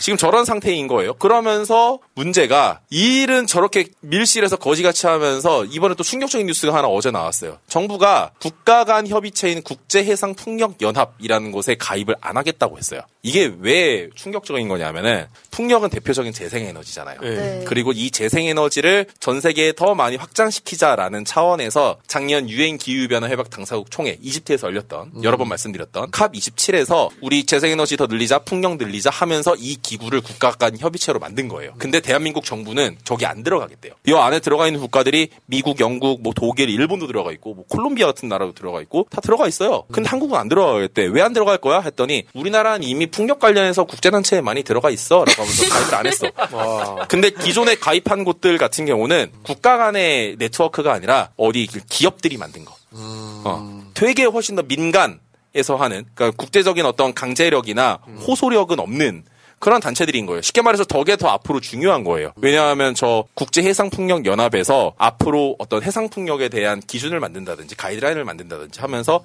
끌고 갈 앞에서 리드를 할 그룹이거든요. 근데 우리나라 정부는 저기 안 들어가겠다라고 선언한 답도 없는 이제 일이 이제 벌어졌다. 이 일도 못 하면서 곤조는 더럽게 부리고 잘난 척은 더럽게 하고 있다. 그러면서 국가의 미래는 송두리째 지금 벗겨먹고 있다라는 것이 현 정부, 국토부, 기재부 그리고 환경파괴부 같은 관료 집단들이 이제 되고 있다라는 거죠. 이런 뉴스들이 상당히 중요한데 예, 쉽게 말해서 한국에 뭐 먹거리 얘기 맨날 하고 있는데 먹거리 뭐 어디 딴 데 있습니까? 시대 흐름에 맞는 걸 하면 먹거리는 자연스럽게 생기는 거지. 근데 그걸 정확하게 역행하고 있으면서 지들 먹거리만 챙기고 있는 윤 정부를 다시 한번 비판하는 바입니다. 아, 예. 그, 미야킴 님이 너무 암울하다. 뭐, 이런 댓글도 주셨고, 웬즈데이 님이 의성님, 후쿠시마도 한번 다뤄주세요. 후쿠시마 원전. 그 얘기에 대해서 좀 답변해 주시죠. 좀 후쿠시마 궁금해 원전? 하시는 것 같은데. 어떤 음. 이야기를 다뤄 야 될까요? 그거 그러니까- 다음 주에 해달라고 말씀하신 거 아니에요? 어, 예, 다음 주인가요? 네. 음, 나 다음 주에 아무튼 후쿠시마 원전도 사실 우리가 뭐 알아야 되는 예, 이슈. 오염수 방출 관련해서 우리가 알아야 될 이슈이기 때문에 그걸 우리 또 의석이 형님이 전문적으로 다뤄주시면 어떤가 하는 의견을 주신 것 같아요. 후쿠시마 이슈는 음. 한국 한국에서 더 많이 알고 있는 것 같아요. 저는 동생이 일본에 있고 일본 어, 사람이랑 어, 결혼해서 예, 살고 예, 있기 때문에 어. 일본에 대한 정보를 얻기가 되게 쉬운 편인데 음. 자주 물어봐요. 저 뭐냐 후쿠시마 어떻게 한대냐? 그랬더니 잘 모르겠는데 음. 사람들끼리 그런 얘기를 안 해. 그러더라고요. 웬즈데이님 말로는 방출하는 국가니까 어, 신경 안 어. 써도 되 잖아요 우리가 신경 그치. 쓰이는 거지. 우리 우리는 피해를 당하는 국가니까. 지금 차곡차곡 방류하겠다고 간 조건이 있어요. 방류할 수 있는 뭐 시스템이 있어야 될 거 아, 아니에요. 아. 그냥 갖다 뿌리는 건 아니니까 아, 이렇게. 예, 예. 어, 뭐 파이프도 만들고 하는 건설을 인프라를 건설해야 되는데 그걸 자기들이 아주 계획대로 잘 하고 있다라고 얘기하더라고요. 그러니까 이게 음. 자, 자꾸 퍼주잖아요. 이게 기본적으로 뭐든지 그리고 지금 사도광산도 그렇고 있고 결국에는 이 문제에 대해서 지도자가 보수 진보를 떠나서 이 문제에 진지하게 임하고 이 대응을 어떻게 하겠다는 그 믿음이 있으면 그럴 때 사람들이 국민들로서 뭉치는데 그게 아니잖아요. 맞아요. 지금 아까 뭐 얘기 나왔듯이 뭐 자기네들 그 패거리들만 챙겨주고 있고 나머지 뭐 좌파 다 걸러낸다 그러고 뭐 지금 중국 뭐 프레임 씌우고 있고 뭐 그런 식으로 다 쳐내고 있으니까 네, 맞습니다. 그러니까 사실 정치라는 게, 그러니까 오늘 세 분의 이야기를 좀 종합해 봤을 때, 사실 뭐 내용도 내용이지만, 뭐 능력이나 내용도 당연히 중요하지만, 어쨌든 절차 또는 그 설득하는 과정도 중요한 거잖아요. 근데 그 세 분 오늘 주제를 들어봤을 때는 그 절차를 다 무시하는 그런 결정이었던 것 같아요. 예를 들어서 그 노동 문제 같은 경우도 사실은 이게 뭐 내용도 내용이지만은 중대한 민생 정책인데 사회적인 어떤 공론화도 없었고 또 야당이랑 상의도 없었고 뭐 그런 패싱도 있었잖아요. 네. 어, 예. 이 앞에 시사 코너에서 음. 재밌는 짤 시간에 다뤘던 건데 뭐냐면 윤석열 모르는 거는 사람들 머리 빌리면 된다. 근데 1년만 그렇게 시스템을 돌리면 된다. 근데 1년 만에 시스템 다 붕괴됐다고 얘기가 나와요. 음. 그 시- 절차고 뭐고 다 무시하고 그냥 지금 그런 식으로 하고 있는 거잖아요. 시스템이 있었던 게 있었는데 없어졌습니다. 그리고 그 YS가 똑같은 말 했었잖아요 옛날에. 그래서 IMF 맞은 거 아니에요. 그쵸. 그걸 결국엔 그때 전문가라던 사람들 누가 책임졌습니까? 기재부 관료들 저거. 추경호 다시 나타났잖아요. 그러니까요. 이- 이상합니다 아무튼. 네, 좋습니다. 어, 오늘도 이 진행자로서 아주 멋있게 마무리를 해보려고 했으나 새날의 미래 권력의 개입으로 실패가 됐습니다. 아 이게 멋있게 하려고 한 게 그거였어요. 저 몰랐어요. 아, 근데 갑자기 끼어들어서 아. 예, 아예 뭐, 뭐, 잘했어요. 뭐, 뭔 아이, 얘기였죠? 잘했어요. 여기 예. 멋이 있었어? 어, 아, 예, 됐습니다. 됐습니다. 자, 여러분들 오늘 공식적인 어, 저희가 준비한 업데이트 7회 방송은 여기까지입니다. 예. 아유. 가실 분들은 가셔도 됩니다. 고맙습니다. 자, 저희는 그리고 살짝 댓글로 소통하고 아, 어, 그러게요. 약간 좀 노가리를 하는, 하러 오는 거야. 하는 맞아, 요 시간이 제일 재밌거든. 아니 이? 시간이 제일 즐거운 시간이잖아요 사실 아니 시청자분들도 왜냐면은 효능감이라는 게 댓글도 이렇게 좀 읽어주고 질문도 좀 받고 뭐 그래야 되는 거 아니겠어요 방송 저는 딱딱한 틀에 갇힌 방송은 어, 지금 원하지 제일 않습니다 틀에 갇힌 거 아니에요 지금? 저 진짜 예, 아, 예. 이거 뭐, 이거는 뭐 주제랑도 연결이 되고 저희가 살면서 계속 연결이 되는 얘기인데 의성 님 갖고 오시는 주제도 그렇고 뭐 희도님 주제야 좀 재밌었어요. 저쪽 불구경하는 거. 좀 재밌었습니다, 솔직히. 예. 근데 저희가 계속 윤석열 답답한 얘기, 왜냐면 하나부터 열까지 잘하는 게 하나도 없다 보니까 이런 얘기들을 하면은 들으시는 분들이 좀 지칠 수 있어요. 맞아요. 근데 그렇다고 우리나라가 뭐 우리가 나, 우리나라 포기하고 외국 나간다? 외국 나가서 더 안 좋은 취급 당합니다. 우리나라 국격이 그만큼 서 있고 위상이 높아야지 외국 가서도 대접받지. 이건 우리가 포기해야 될 문제가 아니라 어떻게든 멱살 잡고 끌어가야 된다. 피곤하신 분들은 약간 이, 이런 시사 이슈 같은 거 잠깐 제껴 두시더라도 결국 떠나면 안 된다는 얘기를 좀 드리고 싶어요. 맞아요. 아 그럼요 예. 정권 교체 이후를 준비해야죠. 지금 차기 뭐. 정부 생각하면은 되게 재미있어요. 저희가 정권 교체 싱크탱크에서도 음. 이상구 위원장님은 이미 약간 차기 정부에 들어서신 것 마냥 얘기를 해주시고 계신데 정말 재밌습니다. 네. 그러니까 이게 그런 딜레마가 있죠. 예를 들어서 네. 열불 터지는데 어. 막 웃고 있으면 아 지금 웃음이 나오냐라고 생각하는 분도 계실 수 있고 그쵸. 또 다른 차원에선 안 그래도 열받는데 여기서 또 열받으면 열이 두 배로 생긴다. 뭐 그러니까 혈압이 올라간다 그렇죠. 어. 그러니까 이제 좀 재미있게 어, 이걸 또 유쾌하게 버티는 힘은 어쨌든 또 유머, 재미 뭐 이렇게 그- 확산시켜가는 것도 있으니까 뭐 그런 조화를 잘 해주는 건 어쨌든 다 전적으로 MC의 영향이기 때문에. 어, 제가 지금 딱 그 얘기하려고. 했는데. 그래서 모든 책임은 MC한테 있다. 아, 재미가 없고 뭔 열이 얘기- 난다. 그러면은 이거는 아까 MC 사회자, 때문에. 예, 사회자의 영향이. 이 양반들이 뭔 얘기 하나 했는데 이 얘기였구나. 예. 아니 안 그래도 수수님이 딱 이 얘기 하잖아. 나가라고 하니까 더 나가기가 싫다. 이렇게 심리전도 이용을 하는 겁니다. 나가라고 했는데 아니 그게 아니라 지금 사람들이 아까 아니 100 명이 더 늘었어요. 실시간 시청자분들이. 근데 심리전을 왜 우리 좋아하는 분들이 나가냐고. 아니 그러니까 아니 그러니까 심리전을 이분한테 건 게 아니라 이런 식의 이제 약간 온라인 심리전이나 이런 역심리 같은 나가라고 하는데 안 나가잖아요. 이런데 예. 심리를 막 갖다 붙이는 순간 이게 심리전이라는 게 되게 별거 아니라고 취급받기 때문에 규탄합니다. 아, 그렇게 해서 이게 별거 아닌 것처럼 이제 안심을 시키는 거죠. 아니요. 안심 안 돼요. 왜냐면 예를 아니, 들어서 돼? 아니 그거 제가 얘기해 볼게요. 어. 논리적으로 어. 노무현 대통령 그때 모욕주기 3단계 어. 방법 되게 쉬워요. 그렇지. 권위 훼손, 어. 주변 사람 떠나게 어, 고립시키기. 방법 되게 쉬워요. 네. 쉬우니까 그 여파도 쉬운 줄 알아요. 너무 쉬우니까. 어. 근데 그 파괴력은 어마어마하거든요. 어마어마하죠. 아니, 그러니까 그런 걸 말씀드린 거예요. 근데 그 모욕주기 심리전 지금 저한테 하고 있는 거 아니에요? 아니 아니에요. 이 사람들이 나를 지금 고립시키려고 하고 있는 것 같은데? 아, 여기는 일을 명예가 없잖아. 아, 그렇지. 어, 이럴 명예가 없구나. 네. 어, 근데 저 방송 내용 들으시고 현타 오신다는 분들 계셔서 사실 드리는 말씀이긴 한데 현타 오죠 이거. 맞아요. 저희도 근데- 준비하다 보면 얼마나 현타 아 와요. 진짜, 말도 안 열받아요. 되는. 좋은 얘기가 하나도 없으니까. 근데 어 맞아요. 문재인 정부 때 생각해 보시면 그때 탈원전 한다고 하면서 우리 공론장 열었었잖아요. 대국민 공론장. 그래서 고리를 닫을 거냐 말 거냐. 그때 맡겼을 때 어땠습니까? 시민들 반응 미적지근했었잖아요. 그 왜일까? 그 전부터 머리가 절여졌으니까. 원자력 자- 완전하다고 생각했고 나와 무관한 얘기라고 생각했었으니까. 근데 지금 정부 쏙 바뀌면서 보니까 바로 어떤가요? 전기요금 관련해서 손도 못 쓰죠. 핵발전 카르텔 다 또 수면 위에 올라와서 지들끼리 이 콩고물 나눠 먹고 있죠. 또 이런 사태 나오잖아요. 그렇기 때문에 이럴 때 얘기 우리끼리 미리미리 해놓고 준비해야 이후에 전구권 교체했을 때 결국은 탈원전은 갈 거고요. 재생에너지는 많이 가야 되고요. 탄소용리 넘어서 기후위기 등 생태문명으로 넘어가는 시대는 결국 펼쳐질 수밖에 없어요. 그때 우리가 그때 역량을 발휘할 수 있으니까. 이런 시기에 심각한 얘기지만 웃으면서 어, 우리끼리 맞아요. 계속해서 시청자분들께 서도 준비해 나가야죠. 여기 채팅창에서 뭐 그냥 하소연도 좀 하시고 아, 그래요. 그런 제가 들어드릴게요. 이제 적으시고 그러니까 여기다 편하게 뭐 패널들한테 궁금한 거나 아니면 뭐 화나는 거, 뭐 우울한 거, 뭐 연애 상담도 좋습니다. 아무거나 올려서 제가 읽어드릴게요. 사회자님한테. 하세요. 네. 저한테 욕만 안 하시면 됩니다. 예, 예. 아무튼, 예, 그렇습니다. 음. 큰 도리는 잘 있나? 모여라 꿈동산님이 안 그래도 어, 꿈동산님 안녕하세요. 예, 큰돌이 방사능 개. 어. 큰돌이 바로 잡아먹히지 않았어요? 쪄졌죠. 아 바로 쪄졌지. 어, 아, 아무튼 그것도 그렇습니다. 되게 쉬운 일이 아닌데 이름 붙이고 잡아먹는 거 쉬운 거 아닌데. 난 좀 사, 아, 정- 정상적인 이 사고는 아닌 것 같아. 사페 느낌이 아니 남다르죠. 어떻게 그 개를 들고 약간 돋보이고 싶은 욕심이 너무 과하다 못해 정신적에 조금 이게 예, 뭐 왜요? 할 말 없으면 끝내도 돼요. 예, 예. 아, 아 근데 아, 예, 예. 아니. 자기 멘트 채우느라 지금. 아니. 그러니까 아니, 아니, 뭐 멘트. 아니, 나 분명히 가실 분들은 가시라고 이야기를 했는데 어. 저도 가도 돼요. 그럼. 아, 가도 돼요. 아, 가도 그래, 됩니다. 우리도 예, 가자. 안 잡아. 아, 나는 그냥 가세요. 내가 방송할게. 자, 시키, 시키실 분들 계신가요? 예, 예. 아무튼. 알았어요. 진짜 예. 일어나셨어. 어, 자, 오늘 방, 아, 왜냐면 또. 피디님이 PD 일어나셨어요, 어, 방금. 피디님도 계시고 하니까 나중에 이거는 저희 개인 방송에서 뭐 네. 개인 다들 유튜브 채널이 있으니까요. 아무튼, 에, 수수님, 난 안 간다. 이거 진짜 안 나가시네 진짜. 더 늘었다니까요, 지금. 아무튼 여러분들 좋습니다. 사실, 아, 근데 한 마디만 더 할게. 끝낼 건데, 지금 이 각자의 주제보다 이 시간을 더 기다리시는 분들이 계실 수도 있어요. 그런 분들은 끝까지 남아주세요. 그렇죠. 그런 분들 끝까지 남아주셔서 저희가 항상 이런 타임을 무조건 갖겠습니다. 제가 아파도 못 나와도 이 시간은 꼭 갖도록 하겠으니까 예, 여러분들 많이 사랑해 아, 주시기 나 그럼 바랍니다. 하나 마지막 마무리할 때 예, 예, 그걸로 예. 마무리했으면 좋겠어요.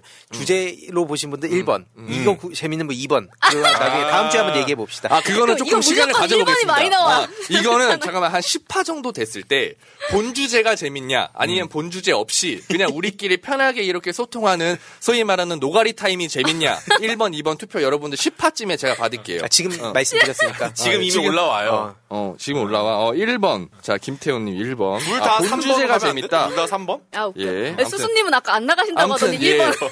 어, 수- 아, 그러니까 둘 다 재밌다 이거지. 어. 이걸로 약간 갈라치기를 하지 마세요. 언제, 언제 끝나요, 근데 진짜. 아니, 지금 끝내려고 하는데 본인이 뭐 이거 투표 붙이자고 이야기해놓고, 지- 어, 예. 아무튼, 자. 네. 아, 웃겨. 좋습니다. 아, 웃겨. 여러분들, 어, 공식, 진짜 방송 마무리 할게요. 자, 이번 주도 업데이트. 감사합니다. 고맙습니다. 고맙습니다.